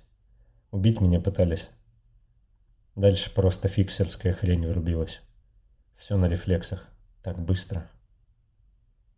Она поднимает руку и снова перелистывает фотографию. Я думаю постоянно. Сейчас с меня стимулятора отпустят и накроет. А все не накрывает. Вот я смотрю на его фотки, и ничего нет. И я просто хочу, чтобы ты что-то умное сказал сейчас. И Пол кивает. А нас потому и выбрали. Помнишь тот мысленный эксперимент с вагонеткой, где надо пути переключать? Они бы поступили так же, как ты поступила. Просто фиксеры все эти решения принимают быстрее и без угрызений совести. Но пока мы способны вот так сидеть и чувствовать себя дерьмом, все не так уж плохо. Звучит не очень оптимистично.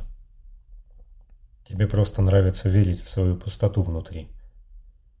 Как в ту историю, которую ты мне оставляла. Только не сидела бы ты здесь с этой пустотой. А это уже какое-то доказательство человечности, разве нет? Она прислоняется щекой к его плечу. В моих историях ты умничаешь более изощренно. Видимо, твои научили меня быть почестнее с собой.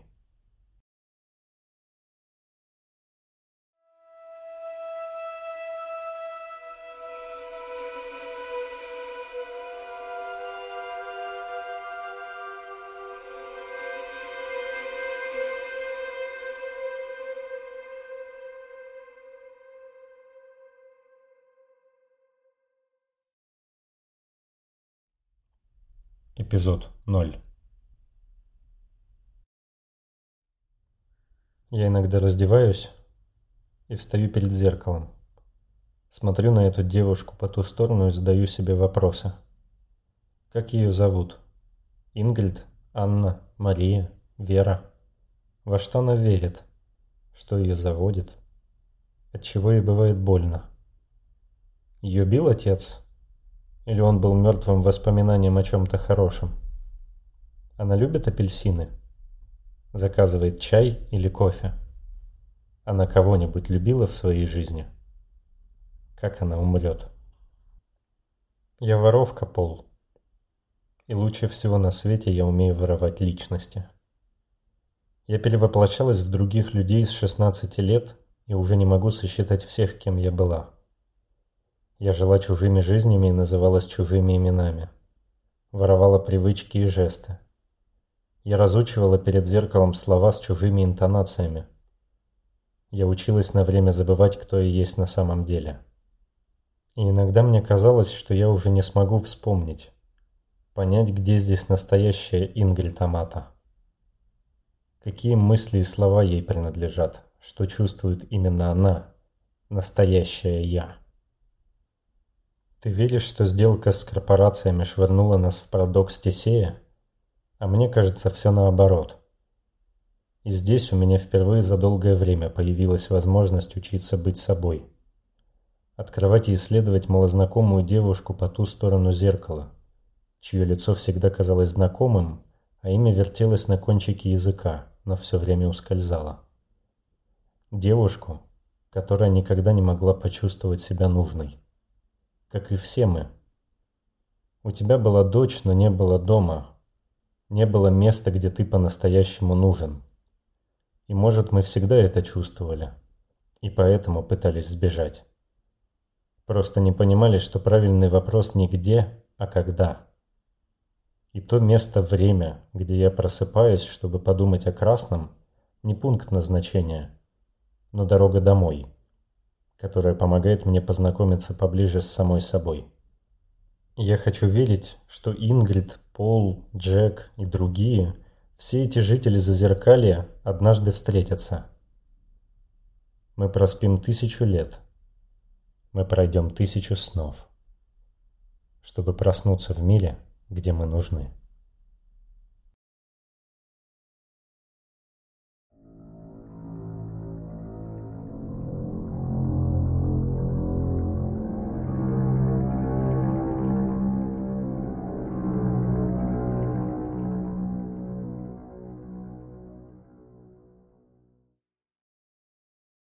Эпизод 7 «Это не мимикрия», — говорит Пол, разглядывая голограмму анимуса над приборной панелью. Он будто пытается понять жизнь. Ингрид сидит в кресле пилота и по просьбе Райнера перебирает в голове детали своих воспоминаний. Понять, что именно. Мы должны исходить из предположения, что сигнал представитель иного вида.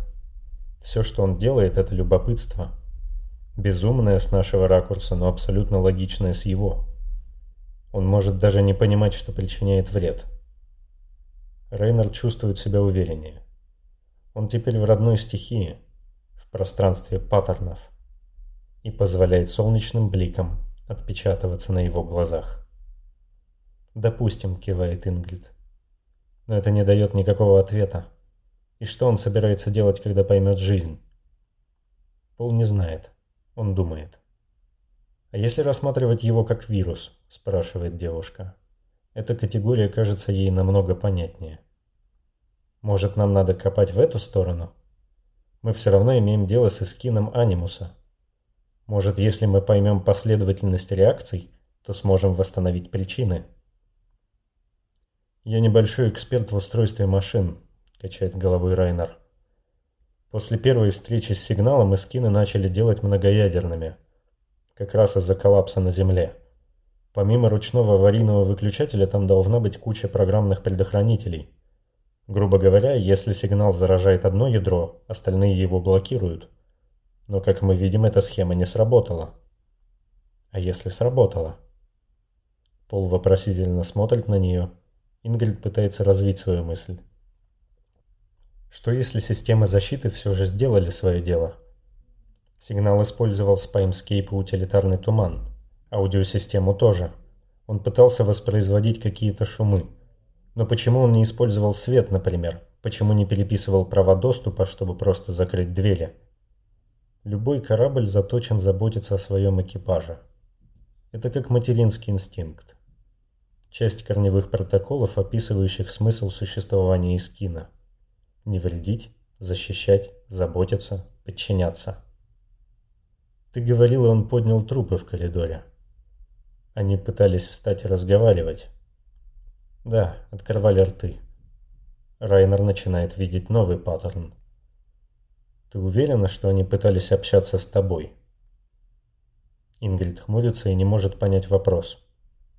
Как они пытались стоять? В какую сторону были повернуты? Пытается объяснить ей Пол. И глаза девушки расширяются. Сука! Какая же я тупая! Это силуэт из утилитарного тумана нас пародировал, а не трупы. Он просто пытался сделать их обратно живыми. Он... Он в конфликте с корневыми протоколами. И пытается этот конфликт исправить. Отменить смерть. Фиксер встает и прохаживается по мостику. То же самое с избирательным использованием систем корабля. Настоящий анимус все еще там. Чем бы ни был сигнал, он не переписывает искусственный интеллект с нуля. Он его расширяет. Но старые директивы никуда не исчезают. И что нам это дает? Как минимум мы знаем, что он понимает команды. Не обязательно следует им так, как задумано, но точно понимает. Нам нужно начать коммуникацию. Ингрид вскакивает с кресла. Ты хочешь общаться с этой штукой? У нас нет альтернатив. Мы должны взорвать анимус. Пол обводит взглядом мостик. Как? Это сервисный корабль. У нас, в отличие от сигнала, даже нет георазведывательных зондов. Мы можем пожертвовать резервной топливной ячейкой, но это будет большой взрыв. На такой дистанции мы испаримся вместе с анимусом. А если попытаемся отойти на безопасную дистанцию, он нас торпедирует. Так придумай что-нибудь. Райнер пытается подойти к ней, но девушка резко делает шаг назад. Фиксер начинает злиться, но сам не понимает, на нее или на себя. И его лицо становится очень хищным. А ты и сама уже придумала. Я не... Да брось. Ты почистила логи, но ведь посчитала варианты еще до того, как разбудить меня. Не притворяйся, будто эта мысль не приходила тебе в голову. У нас один саркофаг на двоих. Георазведывательный зонд не торпеда. Он не обязан быть быстрым.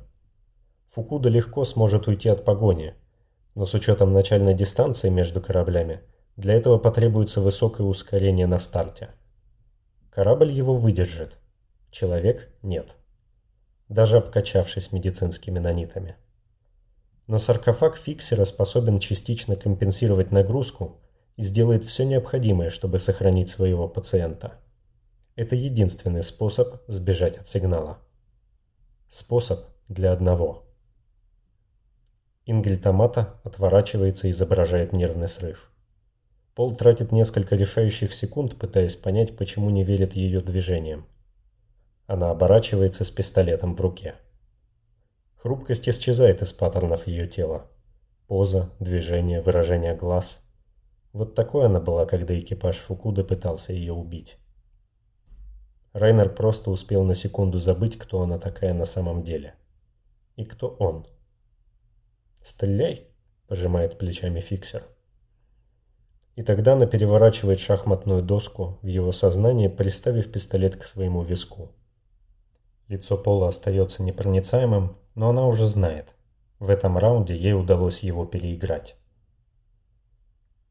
«Мы можем уничтожить сигнал», – после затянувшейся паузы произносит Райнер. «Но для этого нам придется его обмануть. И я не могу обмануть то, чего не понимаю». Пистолет сильнее вжимается в череп Ингрид. Пол представляет ощущение его холодного корпуса на коже.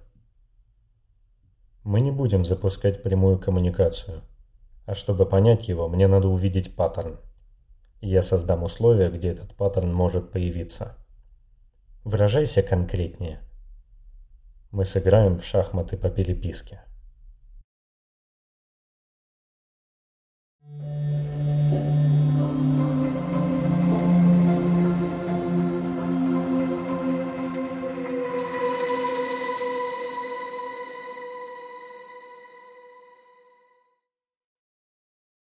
Эпизод 8 У Райнера уходит полчаса, чтобы настроить игровую программу. Ингрид отказывается возвращать к жизни седьмое когнитивное ядро Фукуды, которое использовала, чтобы разбудить Пола. Так что сигналу предстоит играть с очень простым по его меркам ботом. Но даже в таких условиях он должен оставить достаточно поведенческих следов. Преимущество простых игр в том, что тебе достаточно простейших способов коммуникации, не рассчитанных на передачу чего-то сложного. Например, азбуки Морзе и сигнальных огней на обшивке корабля. Они достоверно знают, что сигнал мониторит активность Фукуды и надеются, что он заметит изменения в мигании огней. Начали. Пол и Ингрид вцепляются глазами в шахматную доску. Белая пешка делает свой ход и замирает в ожидании черных. А если он не догадается? Азбуку Морзе в космосе никто не использует, высказывает свое опасение девушка. Райнер поднимает указательный палец. И черные делают ход. Он поворачивается к ней с полуулыбкой на лице. Ингрид качает головой. Ты очень доволен собой. Я общаюсь с инопланетным компьютерным вирусом при помощи лампочек. Конечно, я доволен собой.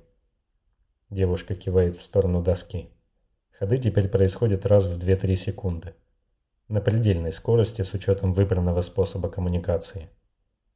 Сколько времени это займет? За пару часов мы получим достаточную выборку. Сколько нужно на анализ без эскинов Укуды, я тебе не скажу. Я могу увидеть паттерн за несколько минут, а могу потратить месяц. В этот раз Ингрид сдерживает саркастичные комментарии. И они вместе отправляются выпускать бабочек.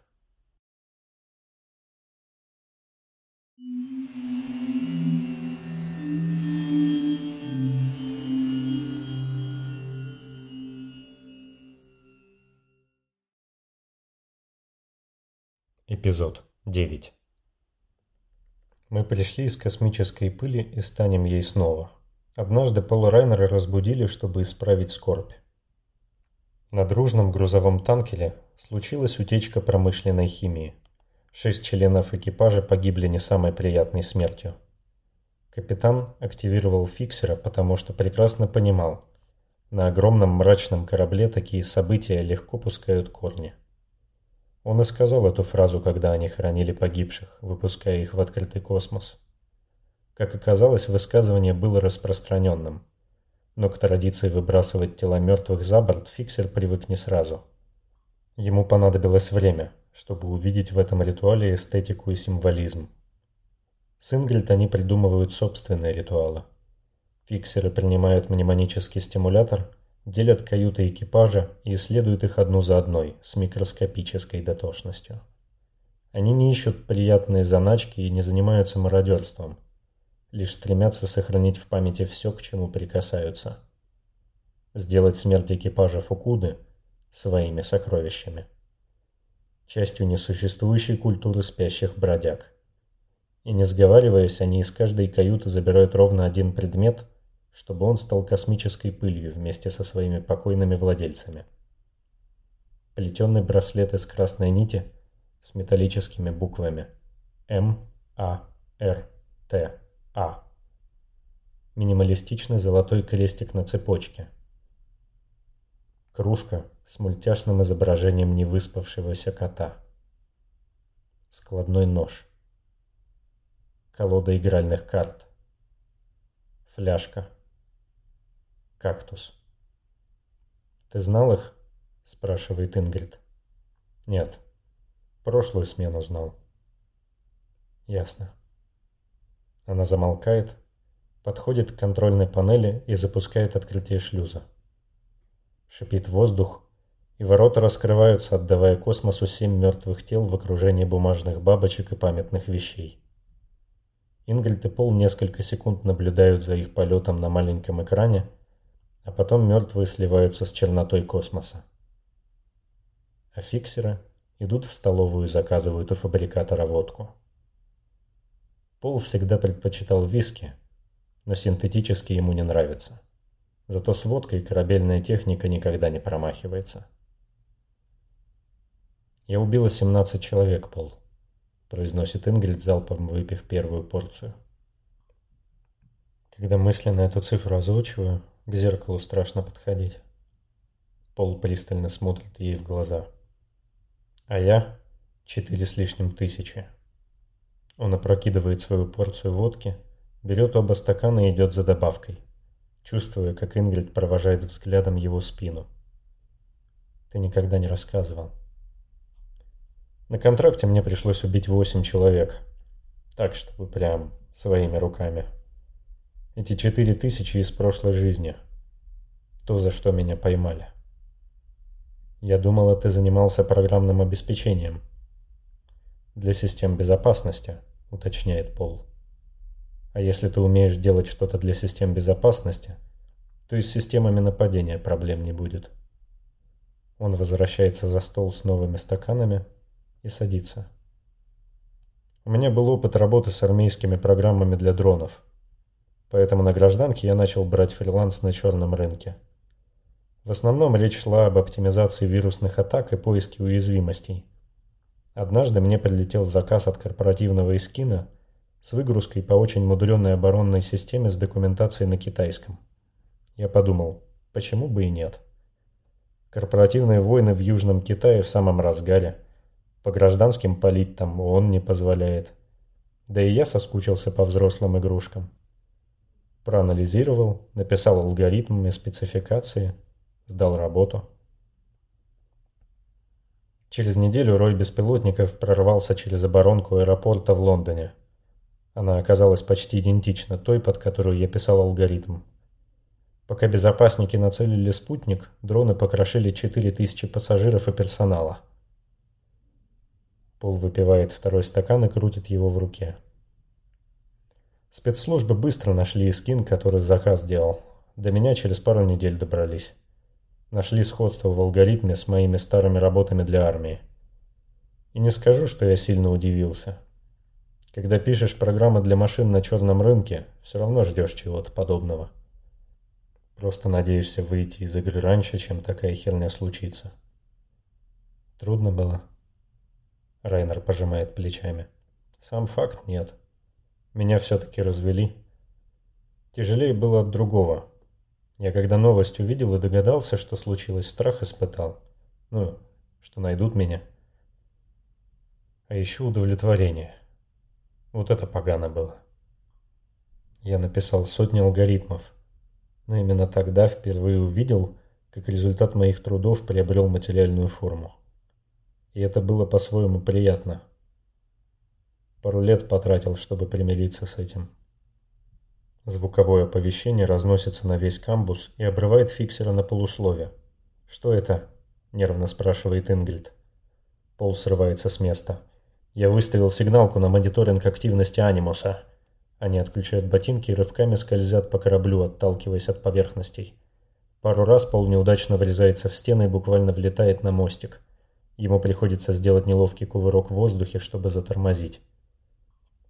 Минуту назад сигнал открыл шлюз и выбросил что-то в их сторону. Ингрид пытается выжать информацию из сенсоров Фукуды, но они не видят объекта. Дверь мостика закрывается наглухо. Райнер готовит корабль к возможному взрыву, хотя пока не видит прямой угрозы. Анимус открыл именно шлюз, а не шахты зондов. К этому моменту Ингрид настраивает внешнюю оптику корабля и выводит картинку на экран. Что-то темное летит четко в ворота центрального шлюза. Что за херня? Это тело, говорит Пол. На несколько мгновений он сбит с толку. Смотрит на голографическую шахматную доску. Игра продолжается без остановок. Он закрывает глаза и видит отпечатки солнечных бликов. Запах соли ударяет в нос с такой силой, что хочется то ли чихнуть, то ли впитать его всей грудью. Пол наклоняется и касается воды кончиками пальцев. Ворота центрального шлюза успевают открыться за секунду до столкновения, которое бы отправило труп в вечное путешествие по космической пустоте. В следующее мгновение створки захлопываются обратно. Ингрид Амата убирает руку с пульта управления и строго смотрит на Райнера. «Вот тебе твой паттерн. Но если эта хрень хоть пальцем поведет ко внутренней двери, я вышвырну ее к чертям».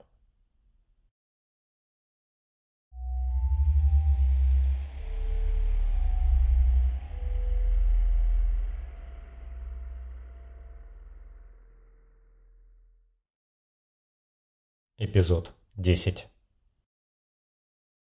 Пол Райнер стоит в скафандре перед шлюзовыми воротами и готовится прочесть послание сигнала. Они потратили полтора часа на подготовку и проверили весь инвентарь, который смогли найти на корабле. Им пришлось освободить метровый контейнер из каргоотсека, чтобы уместить туда аппаратуру для необходимых исследований. Все это время труп в шлюзе не подавал никаких признаков жизни. В теории он не может управлять нанитами за пределами корабля, рассуждала во время подготовки Ингрид. Но оживлять мертвецов тоже не должен. Так что я буду следить за сенсорами. Если мне хотя бы покажется, что сигнал пытается управлять этой штукой, ты выходишь. Но фиксер не опасался сигнала. Он пытается нам что-то показать, повторял он Ингрид. Девушка не то чтобы верила, но и не сопротивлялась такому допущению. «Готов?» – спрашивает Амата. Они физически отключили контрольную панель у ворот шлюза. Теперь им можно управлять только с мостика. Готов. Начинаем. Двери открываются. Фиксер делает шаг в неизвестность. Двери закрываются. Пол разглядывает плавающий в воздухе труп. Прыжок через вакуум явно не пошел ему на пользу, но пока что мертвец не жалуется. В норме. Ничего подозрительного. Райнер проводит досмотр. Вытаскивает все из карманов. Обычно набор личных вещей никакой сложной техники. И помещает в специальный экранированный контейнер. Затем полностью снимает одежду и складывает туда же. В норме. Продолжаю. Внешних аномалий нет. Пол вытаскивает сканер. Две разъединенные дуги, вместе образующие кольцо. Им пришлось отсоединить его от складной койки в медотсеке и слегка перепаять, чтобы он нормально работал от внешнего аккумулятора. Фиксер соединяет сканирующие элементы и крепит их на специальной рельсе, прикрепленной к крышке контейнера. Готов к сканированию. Райнер, помедлив, хватает тело и выравнивает его со сканером. Он включает аппаратуру. Дальше ему остается только держать мертвеца максимально неподвижно пока кольцо двигается по рельсе вдоль нижней части тела. Скан-1 готов. Фиксер толкает труп вдоль рельсы. Теперь кольцо захватывает уже отсканированный участок бедер, но к нему прибавляется часть торса. Скан-2 готов. Теперь в зону рельсы влезает и голова. Скан-3 готов. Склейка готова. Идет анализ данных. Построение модели. Готово. Что там? нетерпеливо спрашивает Ингрид. Коммуникатор – единственный источник связи между шлюзом и мостиком. Всю остальную технику они физически отделили от корабельной сети в целях безопасности. Пол разглядывает построенную модель. Очень много нанитов. В мышцах они формируют будто отдельный слой ткани. Нервная система вся в них, но я не могу опознать спецификации – Райнер вытаскивает из контейнера дополнительный сканер в форме компактного пистолета с гладким стволом и приставляет его к позвоночнику мертвеца. Проверяю спинной мозг. Тут все в железе, но наниты сильно меньше в размерах. Похоже, сигнал изобрел и научился реплицировать какую-то новую модель. Но я не могу понять, для чего она нужна.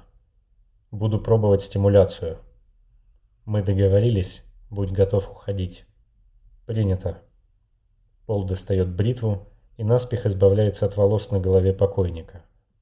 Подсоединяет датчики и электроды. Ставлю таймер. Готово. Фиксер отлетает к внутренним воротам. На случай, если разряд электричества заставит наниты активизироваться. Разряд. Конечности мертвеца едва заметно дергаются. Активности нет. Хм. Пол? Наниты формируют какую-то конфигурацию электрических связей в мозгу. Но не понимаю, что это значит. Они перенаправили разряд таким образом, чтобы подсветить конкретные участки. Опасности нет. Делаю контрольный скан без таймера. Разряд? Да. Результат идентичен. Выходи, Пол. Он не спорит. Сенсоры будут продолжать детальное изучение мозга и без него. Фиксер упаковывает аппаратуру. Контейнер с личными вещами остается в шлюзе. Когда Ингрид закрывает за ним ворота, Райнер испытывает смятение. Паттерн снова ускользает от него. «Ты идешь?» Райнер снимает шлем и хмурится. Он чувствует неправильность в рисунке волн, но больше не понимает, куда смотреть. Мне надо поспать.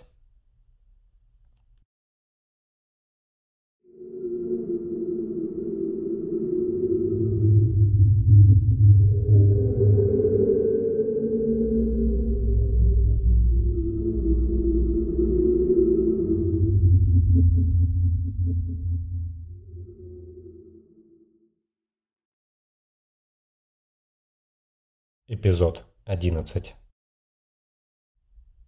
Спать несколько часов вместо лет – интересное занятие для любого фиксера. Редкое хобби, на которое не всегда находится время.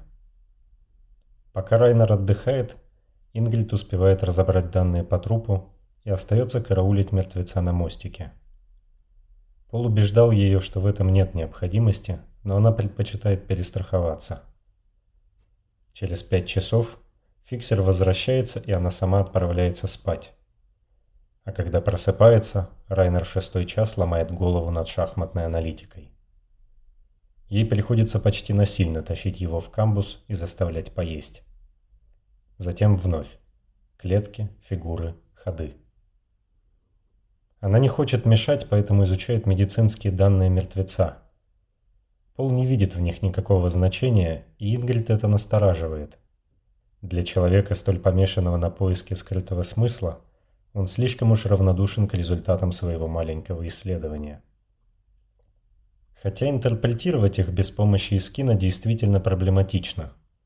Амата пытается соотнести данные с информацией из корабельной энциклопедии, но ощущает острую нехватку научного багажа. Интуитивно она понимает, единственная ценная зацепка здесь – это скан мозга – только он содержит какой-то внятный отпечаток действий сигнала. Ей приходит в голову мысль, которая кажется абсолютно оторванной от цепочки рассуждений, но Ингрид все же решает ее проверить. Когда она уходит с мостика, Райнер швыряет кофейную кружку в стену. К сожалению, разбиться у нее нет шансов, так что она просто отскакивает от стены и летит обратно. В его выборке к этому моменту 811 шахматных партий. И самое абсурдное, что сигнал слишком часто проигрывает. Это явно указывает, что его поведение в игре отличается от нормального, но Пол не может увидеть внятную логику. И при этом четко знает, она там есть. Сигнал не совершает ошибок. Он просто в случайный момент игры отказывается делать свой ход. Бот Фукуды ждет несколько минут и сообщает анимусу о начале новой партии. Единственная закономерность, которую видит Пол, сигнал за все время, ни разу не двигал фигуру короля. «Я разгадала шараду с мозгами», — вырывается Ингрид на мостик. «Поздравляю, я не разгадал ничего». «Вот и отлично, у тебя есть повод отвлечься». Она садится в свободное кресло и копается в терминале выводит на один из главных экранов на стене изображение мозга с подсвеченными зонами активности. «Узнаешь?» «Я это видел. Дважды». «Отлично», – кивает Ингрид. «Запомни эту мысль. А теперь посмотри на картинку со сканера». Она выводит рядом почти идентичное изображение. «Стоп», – Райнер хмурится. Вторая картинка со сканера. Тогда откуда первая? Из твоего саркофага». Пол в недоумении пялится на экран. Потом на Ингрид. Потом снова на экран. Девушка позволяет ему догадаться самостоятельно. «Если ты меня слышишь, подумай о красном», – тихо произносит он. Подсвеченные участки мозга отвечают за восприятие цвета и являются прямой отсылкой к пробуждению любого фиксера. Он не пытается понять людей. Он пытается понять нас. Райнер разворачивается к своему экрану. Спящий король. Что? Не понимает Ингрид. Он никогда не ходит королем. Даже когда это является самым оптимальным решением. Он использует шахматы, чтобы показать метафору. Понятнее не стало? Но я рада, что ты снова способен умничать. Неподвижный король – это спящий король. Популярный мифологический сюжет. По сути, он является фундаментом концепции гиперсна. Того, что отличает нас от других людей. Шахматы и мозги – это все об одном. Ему нужны мы, именно мы. Пока Пол и Ингрид строят догадки о мотивах сигнала, количество нанитов в шлюзовом отсеке незаметно увеличивается. Они медленно самокопируются в костной ткани мертвеца, используя отключенных соседей в качестве строительного материала. Когда их становится достаточно, они задействуют периферическую нервную систему, чтобы скопировать оставленную сигналом программу.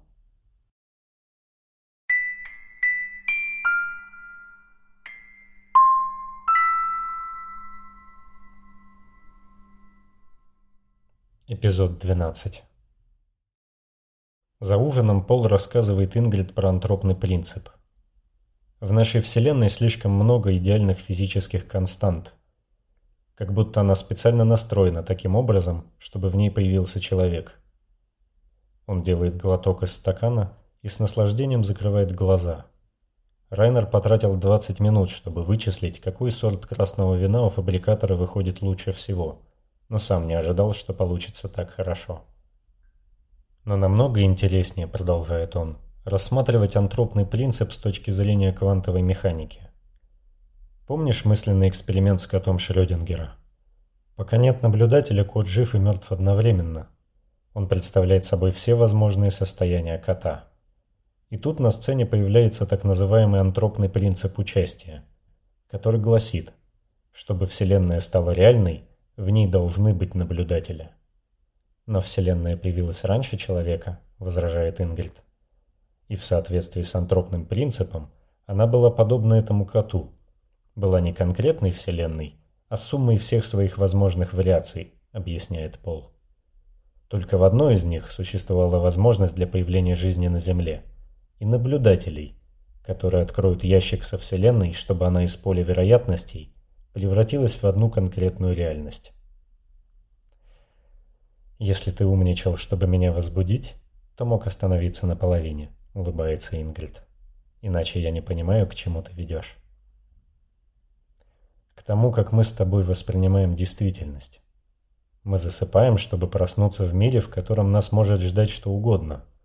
В каком-то смысле мы исключаем себя как наблюдателей из реальности и позволяем ей превратиться в облако возможностей для нас». А когда просыпаемся, это облако сжимается до тоненькой каузальной ниточки того, что на самом деле случилось. И пока мы думаем о красном, наш мозг создает Вселенную вокруг нас. Но мир ведь не исчезает, когда закрываешь глаза. Откуда ты знаешь? Ты ведь не видишь его? Пола заменяет серьезность улыбкой на своем лице. Конечно, не исчезает. Мы же не единственные наблюдатели во Вселенной. Но если когда-нибудь человечество вымрет, то мы, может быть, научимся возвращать реальность в ее первозданное состояние. И действительно будем собирать ее заново, когда думаем о красном. Я думаю о красном прямо сейчас. О красном вине, которое закончилось в моем стакане. Пол демонстративно склоняет голову, берет стакан Ингрид и идет к фабрикатору. А ты бы хотел, чтобы это случилось? Спрашивает она его выпрямленную спину. Чтобы человечество вымерло. Райнер наполняет стакан и возвращается к столу. Нет, не хотел бы. Некому будет попадать в неприятности, чтобы мы проснулись. Но мне интересно размышлять о том, кто мы. Скорее, в философском смысле. Я же не физик, скорее фанат самой концептуальной эстетики квантовой механики. Или тебе просто нравится думать, что ты можешь обмануть законы Вселенной?» С улыбкой говорит Ингрид и принимает стакан с вином. Смотря что ты имеешь в виду. Ну, ты вот говоришь, что мы можем острее, чем другие люди, понимать суть антропного принципа. Но если построить метафору чуть иначе, мы и вовсе его нарушаем.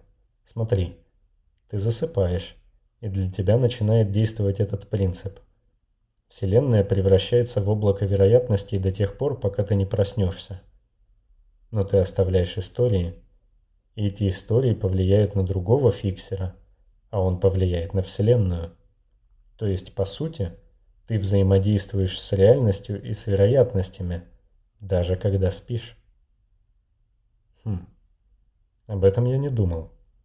Далекая от науки метафора, но красивая.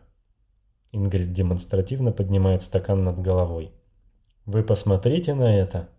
Пол Райнер оценил что-то за красоту, а не за то, что нашел паттерн. За это надо выпить и переключиться на разговоры попроще. Пол смеется. Они чокаются и выпивают. Но я могу сказать еще что-нибудь умное, если хочешь. Ингрид делает глубокий медленный вдох. Ты сказал достаточно. Они тянутся друг к другу через стол с резкостью порванной тетивы. Райнер окунается в запахи ее тела, пока девушка расстегивает его комбинезон. «Закрой глаза. Представь меня обнаженной», — шепчет она, сжимая его руки. В воздухе перед экраном во всю стену, который так хорошо имитирует огромное окно в космос. Представь мои ступни в 20 сантиметрах от пола, вытянутые, напряженные. Оцени игру теней между натянутых сухожилий и сохрани ее на шахматной доске своей памяти. Она направляет его руки и извивается в невесомости. А вот линии бедер. Гибкая лестница позвонков и крылья лопаток. Приглядись к коже в статичном мерцании звезд на экране, не стесняйся. Чувствуешь, как остаточный пластиковый запах саркофага смешивается с чем-то звериным? Представь, как я смеюсь и танцую. Рисую в воздухе линии, а ты пытаешься отгадать паттерн. Ингрид целует его. Напористо, жадно. Видеть красоту намного приятнее, чем видеть паттерн. Она смеется. Ночью они разговаривают о планетах и настольных играх. Вспоминают старые фильмы, которые сейчас не назовет никто из людей. Обсуждают десятки малозначительных мелочей и с тихой яростью впитывают каждую деталь, каждый момент. Все это станет для них сокровищами воспоминаний, которые они унесут с собой в космос чтобы сохранить в себе что-то настоящее. И может действительно через тысячу лет проснуться в мире, где они нужны. Через несколько часов наниты в центральном шлюзе строят длинную тонкую нить и добираются до висящего на стене скафандра. Они проникают в коммуникатор и настраивают голосовую расшифровку текстового набора, а затем открывают аварийный канал связи и запускают программу сигнала.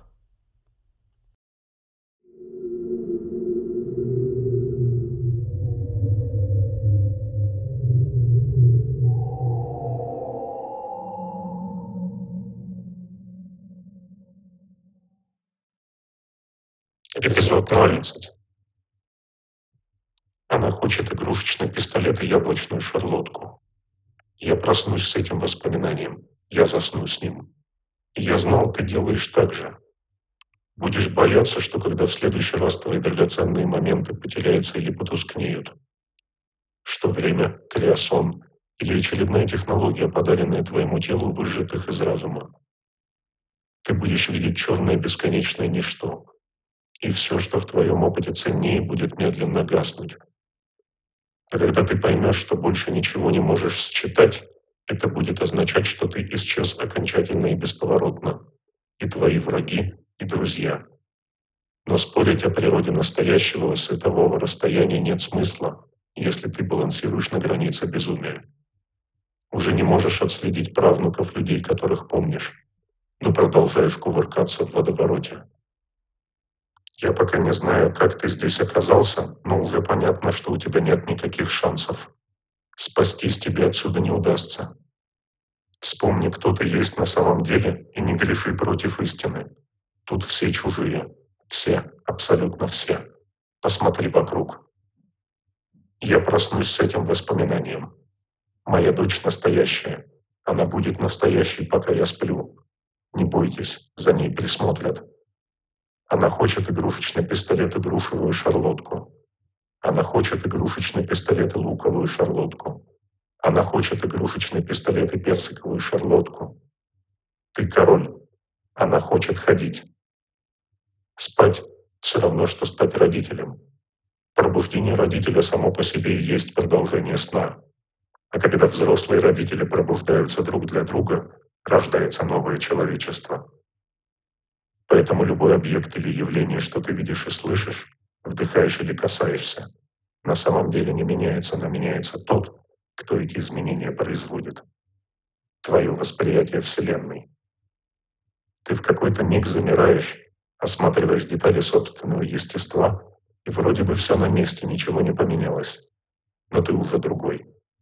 Где эта грань, которая отделила тебя настоящего от тебя вероятного? Где-то минута, где ты понял, что все-таки не тот, за кого себя выдавал. Знаешь, сколько времени прошло? Две тысячи лет. Так что твои переживания — это действительно дурацкие предрассудки. Мир состоит не из индивидуумов, в нем существуют целые расы, которые уже забыли, кто мы. Мы — спящая цивилизация. Я, я и десятки других. Нам не было места в том старом мире. Его не будет и в том, где мы проснемся. Быть может, мы последние из немых отверженных. Иногда мне кажется, что этим немым предназначено помочь человечеству начать все заново. Просыпаюсь. Есть сейчас. Закрываю глаза. И ты другой. Мы могли бы поспорить о природе настоящего. Мы переживаем больше, чем можно. Ты — это я, а я — это ты. Ты такой же, как мы, здесь, в сокровищах бродяг.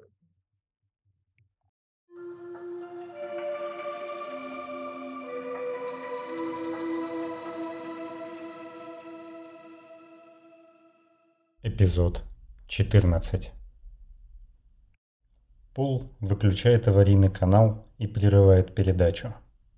Ингрид с дикой злостью вдавливает кнопку и очищает шлюз. Они оба сонные и взъерошенные. Комбинезоны натянуты наспех.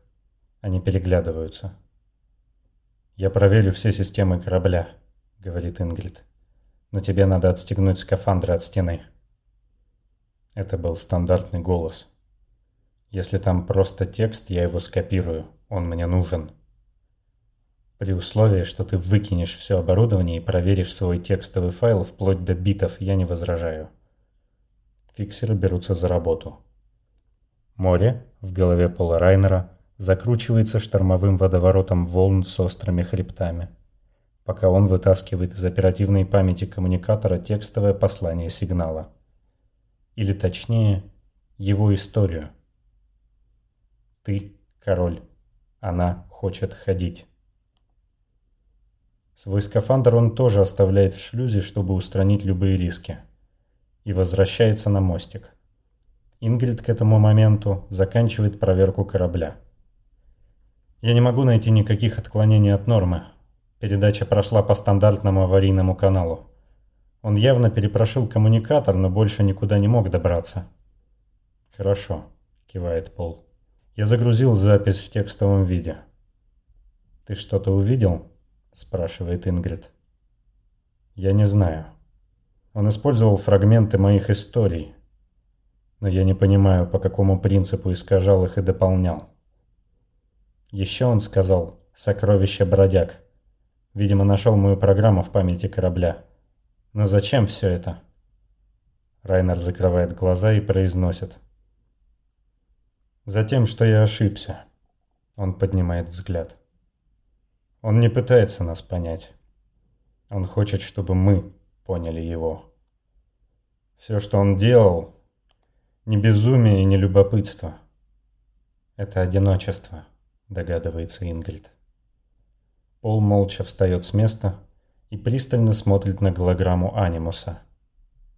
Мне надо подумать. Он уходит, не сказав больше ни слова. И девушка не хочет его останавливать. Ингрид несколько раз перечитывает историю сигнала. Без всяких программ пробует реконструировать ее на сцене собственной черепной коробки, но будто не замечает очевидного. Он не пытается нас понять. Он хочет, чтобы мы поняли его. Что будет дальше? Какого именно понимания ждет сигнал? Даст ли он им уйти, если они дадут ему это? Ни один из этих вопросов не имел значения, пока не появится ответ на главный. Что означала история сигнала? Итак, он поменял глаголы и перемешал фрагменты истории без явной логики. А когда ты поймешь, что больше ничего не можешь считать, это будет означать, что ты исчез окончательно и бесповоротно. И твои враги, и друзья. Он будто ссылается на ее собственную историю. На рассуждение о времени, которое убивает лучше любого фиксера. Я пока не знаю, как ты здесь оказался, но уже понятно, что у тебя нет никаких шансов. Спастись тебе отсюда не удастся. Вспомни, кто ты есть на самом деле, и не греши против истины. Некоторые фрагменты кажутся совершенно бессвязным бредом. Они будто вырваны из ниоткуда. И Ингрид не понимает, считать эти слова угрозой или манифестацией безумия анимуса. Пробуждение родителя само по себе и есть продолжение сна. А когда взрослые родители пробуждаются друг для друга, рождается новое человечество. А это что? Заигрывание? Предложение сотрудничества? Быть может, мы последние из немых отверженных. Иногда мне кажется, что этим немым предназначено помочь человечеству начать все заново. Это как понимать? Это помощь или разрушительное стремление возрождать что-то, превратив это в руины? Мы — спящая цивилизация. Я, я и десятки других. Ты — это я, а я — это ты. Ты такой же, как мы, здесь, в сокровищах бродяг. Одно ясно. Сигнал по какой-то причине сравнивает себя с фиксерами. Со спящей цивилизацией. Или превозносит себя над человечеством. Ты король. Она хочет ходить. Стоп. Ингрид вчитывается еще раз в строчки истории, и в ее голове зарождается догадка. Она открывает историю шахматных партий сигнала. Ты король. В истории он обращается к полу, сравнивает фиксера с королем. Значит, речь идет о спящем короле и о шахматах. Она хочет ходить. Эта фраза тоже должна относиться к шахматам, но Ингрид не понимает, как именно. По словам Пола, сигнал просто переставал делать ходы. Девушка хмурится, и открывает детализацию одной из игр. Затем другой. Она просматривает с дюжину партий и почти в каждой видит одну концовку. Сигнал не прекращал посылать команды. Просто его ходы были некорректны с точки зрения бота. Он пытался ходить фигурами не из тех позиций на доске, где они стояли. Но зачем? Что он пытался этим сказать? Чего не может разглядеть в партиях сигнала Райнер? Ингрид возвращается к истории и чувствует, как пластинки домино в ее голове начинают падать. Все складывается в единую четкую последовательность. Дочь Пола. Она хочет игрушечный пистолет и грушевую шарлотку. Она хочет игрушечный пистолет и луковую шарлотку. Она хочет игрушечный пистолет и персиковую шарлотку. Ты король. Она хочет ходить. Концепция сна и пробуждения, меняющих Вселенную. А когда взрослые родители пробуждаются друг для друга, рождается новое человечество. Поэтому любой объект или явление, что ты видишь и слышишь, вдыхаешь или касаешься, на самом деле не меняется, но меняется тот, кто эти изменения производит. Твое восприятие Вселенной. И сама жизнь фиксеров в том виде, в котором она есть. Где эта грань, которая отделила тебя настоящего от тебя вероятного? Или точнее, в том виде, в котором ее пытался объяснить ей Пол Райнер. Каком-то смысле мы исключаем себя как наблюдателя из реальности и позволяем ей превратиться в облако возможностей для нас. А когда просыпаемся, это облако сжимается до тоненькой каузальной ниточки того, что на самом деле случилось. И пока мы думаем о красном, наш мозг создает Вселенную вокруг нас. Ингрид раскрывает пошаговую визуализацию партии и сверяет ее с командами сигнала. Она просматривает еще одну игру и еще одну. Домино в ее голове продолжают падать, приближая ее к неизбежным откровениям, которые она предпочла бы никогда не замечать. Сигнал не делал ошибочных ходов. Его игра рассказывала ту же самую историю на языке шахмат. Его невозможные команды относились к позициям, в которых фигуры могли бы стоять, если бы до этого он походил иначе. Он играл на языке альтернативных вселенных. Ингрид открывает последнюю игру, на которой Пол остановил бота, и передвигает коня на ту позицию, из которой хотел походить сигнал. Программа принимает коррекцию и выполняет записанную команду. Бот ходит в ответ. И через 5 секунд сигнал заканчивает свою историю. Король ходит. Король больше не спит. «Я надеялся, что у тебя уйдет больше времени, чтобы понять», — говорит Райнер. Ингрид не заметила, как он вернулся на мостик. И она боится обернуться. Боится узнать, что она почувствует, увидев его лицо снова. Ты еще вчера понял, да? Я понял раньше. Но до конца сложил все кусочки вчера, да. И врал мне все это время. Она оборачивается и видит непроницаемый взгляд фиксера у дверей мостика. Но уже не чувствует ничего под слоем своей злости. Вываливал на меня свои философствования про антропный принцип. Поверить не могу. Я идиотка. Я просто хотел, чтобы ты потом догадалась. Ты бы все поняла. Что такое сигнал? Ты знаешь что. Крик одиночества. Но тот, кто его отправил, по всей видимости, умеет нарушать привычные нам законы квантовой механики. Может существовать в нашей реальности и в облаке распределения вероятностей. Последняя пластинка домино падает в голове Ингрид Амата. «Он думает, что мы такие же, как он», — шепчет она. А когда взрослые родители пробуждаются друг для друга, рождается новое человечество. Теперь представь себе, как такое существо могло бы воспринимать человека. Организм, который всегда наблюдает, всегда не сводит Вселенную до одной единственной реальности — мы для него болезнь, Пол качает головой. Не мы конкретно. Но все остальное человечество он должен воспринимать примерно так, да. И ты с ним солидарен. Райнер усмехается и хмурит брови. Его спокойствие только сильнее выводит Ингрид из себя. Нет. Зачем врал тогда? Если ты не намерен его спасать, ничего не поменялось. Почему нельзя было рассказать сразу? Чего ты ждал? Пол опускает голову и медленно подходит к Ингрид, не поднимая на нее глаз. Сигнал начал общаться с нами, потому что хотел показать, что мы одинаковые. Но чтобы прийти к этому выводу, он должен был найти твой саркофаг и программу реконструкции. Сокровище бродяг.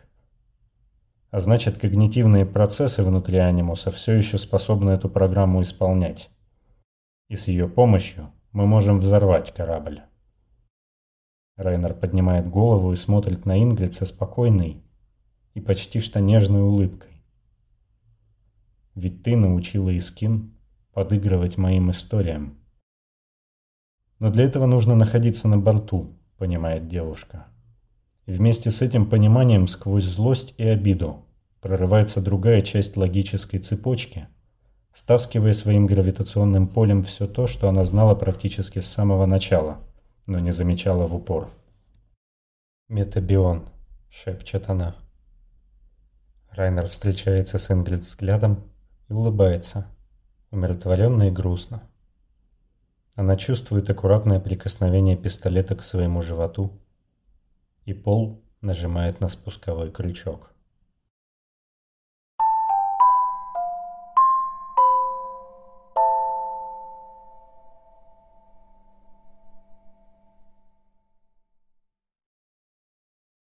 Эпизод 0. Эпизод 15. Представь, что ты стоишь у порога пляжной кофейни и смотришь на бесконечное море. Берег уходит вдаль, насколько хватает зрения. Мягкий песок приятно греет ступни, и хочется зарыться в него пальцами ног.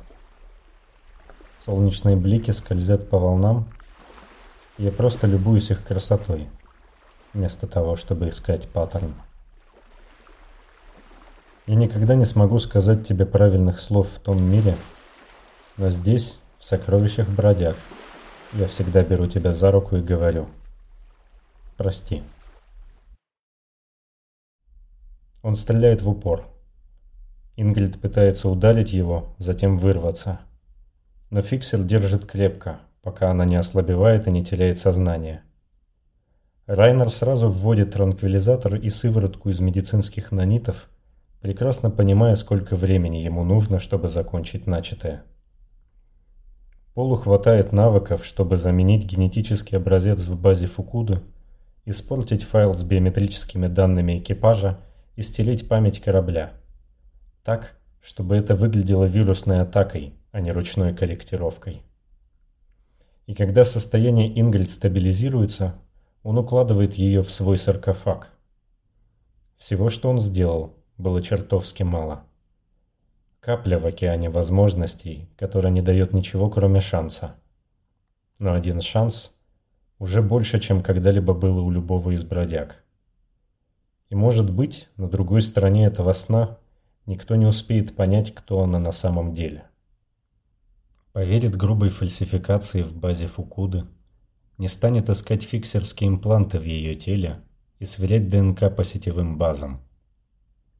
И Ингрид Амата станет еще одной жертвой научного корабля «Анимус». Пол долго сидит в тишине, глядя на запертую в капсуле девушку – Изувеченная оружием и технологиями, с лицом закрытым назогастральным модулем, она выглядит неожиданно умиротворенной. И пока Ингель Томата засыпает, Райнер рассказывает криокапсуле с маркировкой SA-340172 свою последнюю историю. «Я верю, что ты простишь, потому что мы оба знаем – ты поступила бы точно так же. И ровно по этой причине я не дал тебе возможность сделать выбор. Ты садишься на границе прилива и зачерпываешь песок ладонью, позволяя ему просачиваться сквозь пальцы. «Ты мерзавец, Пол», — говоришь ты. А я улыбаюсь и сажусь рядом с тобой на бесконечном берегу. И вдыхаю запах морской соли, и твоих волос. Я беру тебя за руку и любуюсь пейзажем. Я никогда не узнаю, что было дальше. И это ведь не даст мне покоя. Я заметил одну интересную вещь, знаешь. Иногда мы находим настоящий покой там, где меньше всего ожидаем его найти. И ты ведь все равно догадалась, что я собираюсь сделать. Тогда, за секунду до выстрела. А потом мы оказались здесь, на этом берегу. И его у нас никто и никогда не сможет отнять. Пол Райнер висит возле открытого шлюза Анимуса и разглядывает неуклюжий мрачный силуэт Фукуда. А где-то внутри седьмое когнитивное ядро Искина считает секунды, чтобы привести в исполнение последовательность идеально рассчитанных инструкций. А значит, он не может выбиваться из графика. Фиксер залетает внутрь, и Анимус закрывает дверь за его спиной. Облако утилитарного тумана врывается в отсек с потоком воздуха. Они кружат вокруг Райнера в сантиметрах от его скафандра, но не решаются прикоснуться. Ворота открываются, и Пол видит заросший мхом коридор. Он осторожно снимает шлем и отпускает его делает глубокий вдох и чувствует опьяняющий перенасыщенный кислородом воздух. Метабион сделал свое дело. Все это время он размножался, заполнял корабль, выискивал источники тепла и излучения реактора и генерировал столько кислорода, что баки анимуса оказались переполнены. Слишком мало, чтобы спровоцировать взрыв от контакта с металлом, но достаточно, чтобы превратить судно в пороховую бочку. Корабельная система рассчитана на то, чтобы беречь кислород, а не избавляться от него.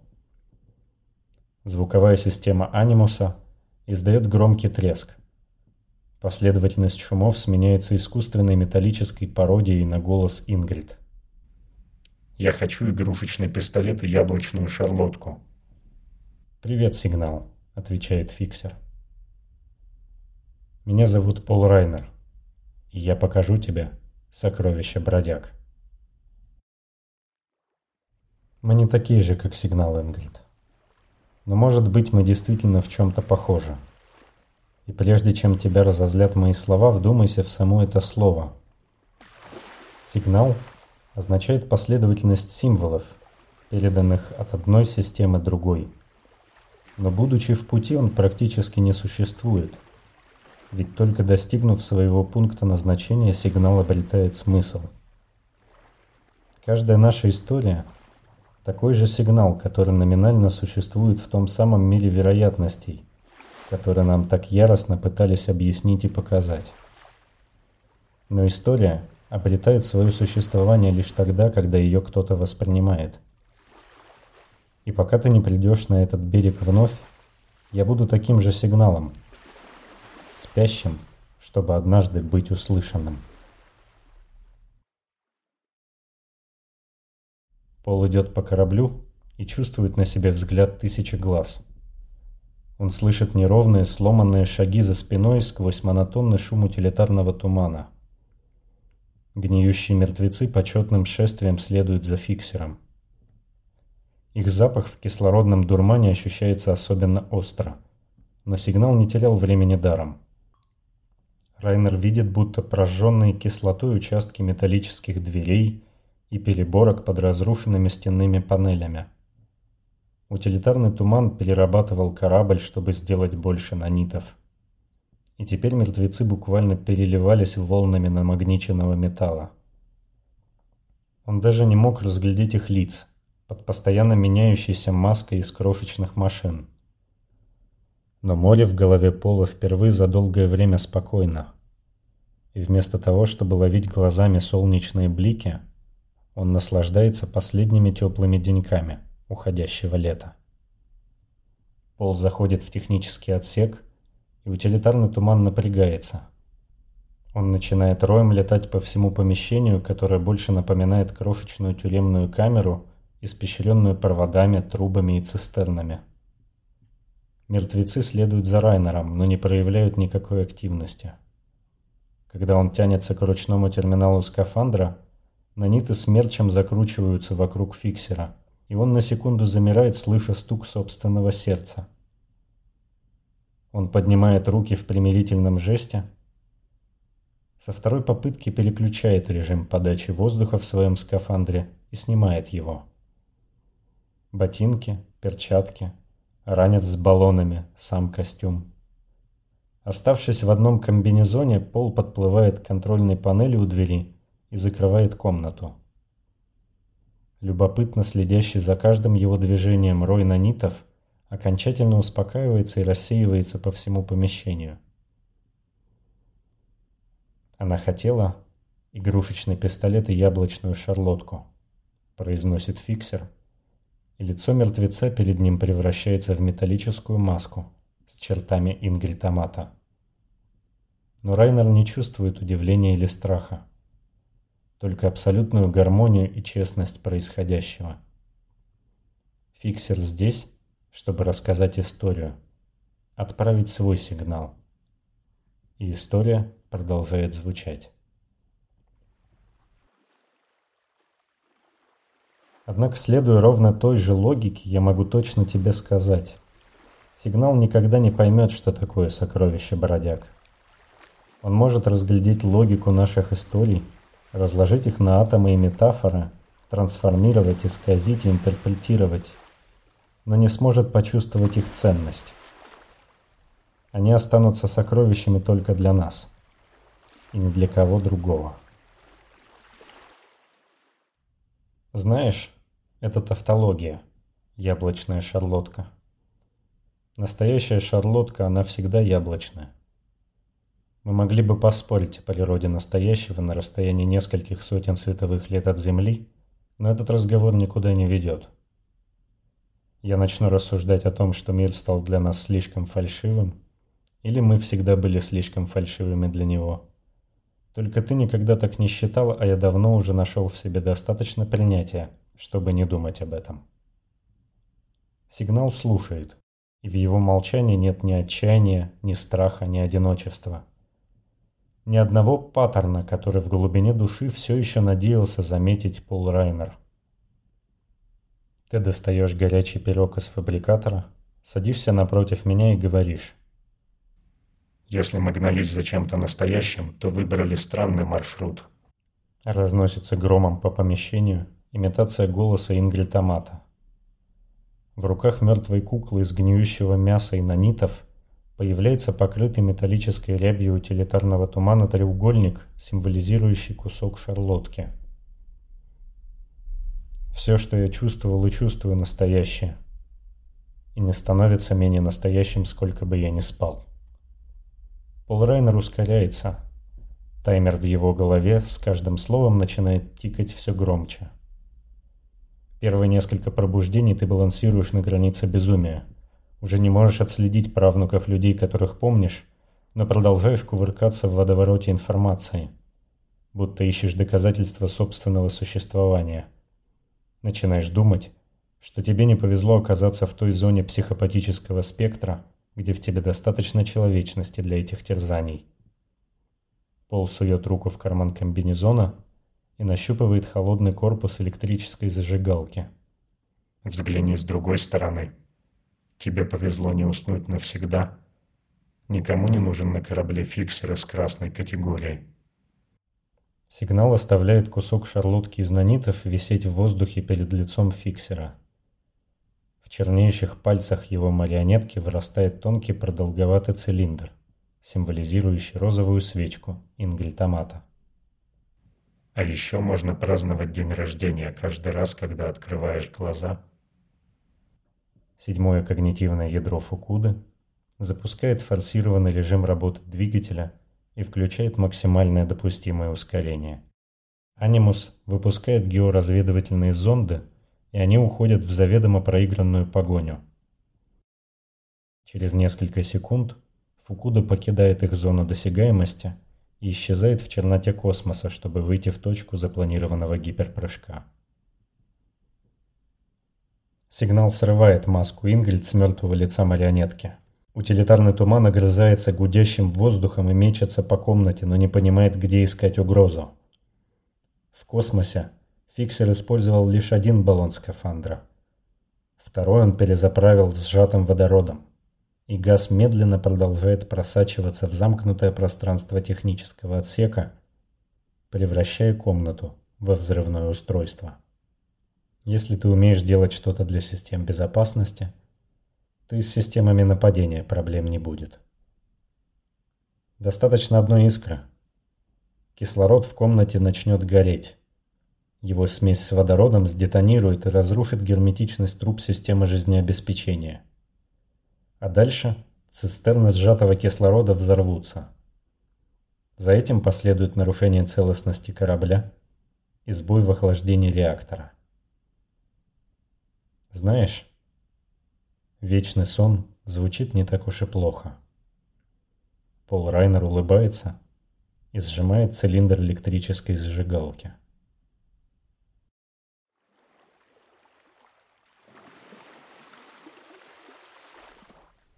Мы проспим тысячу лет.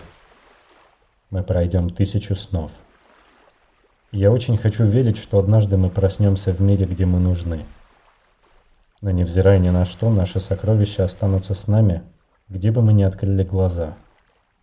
И в любой точке твоего пути сквозь время я всегда буду ждать тебя на пороге этой пляжной кофейни, чтобы сесть рядом на теплый песок и смотреть на бесконечное море.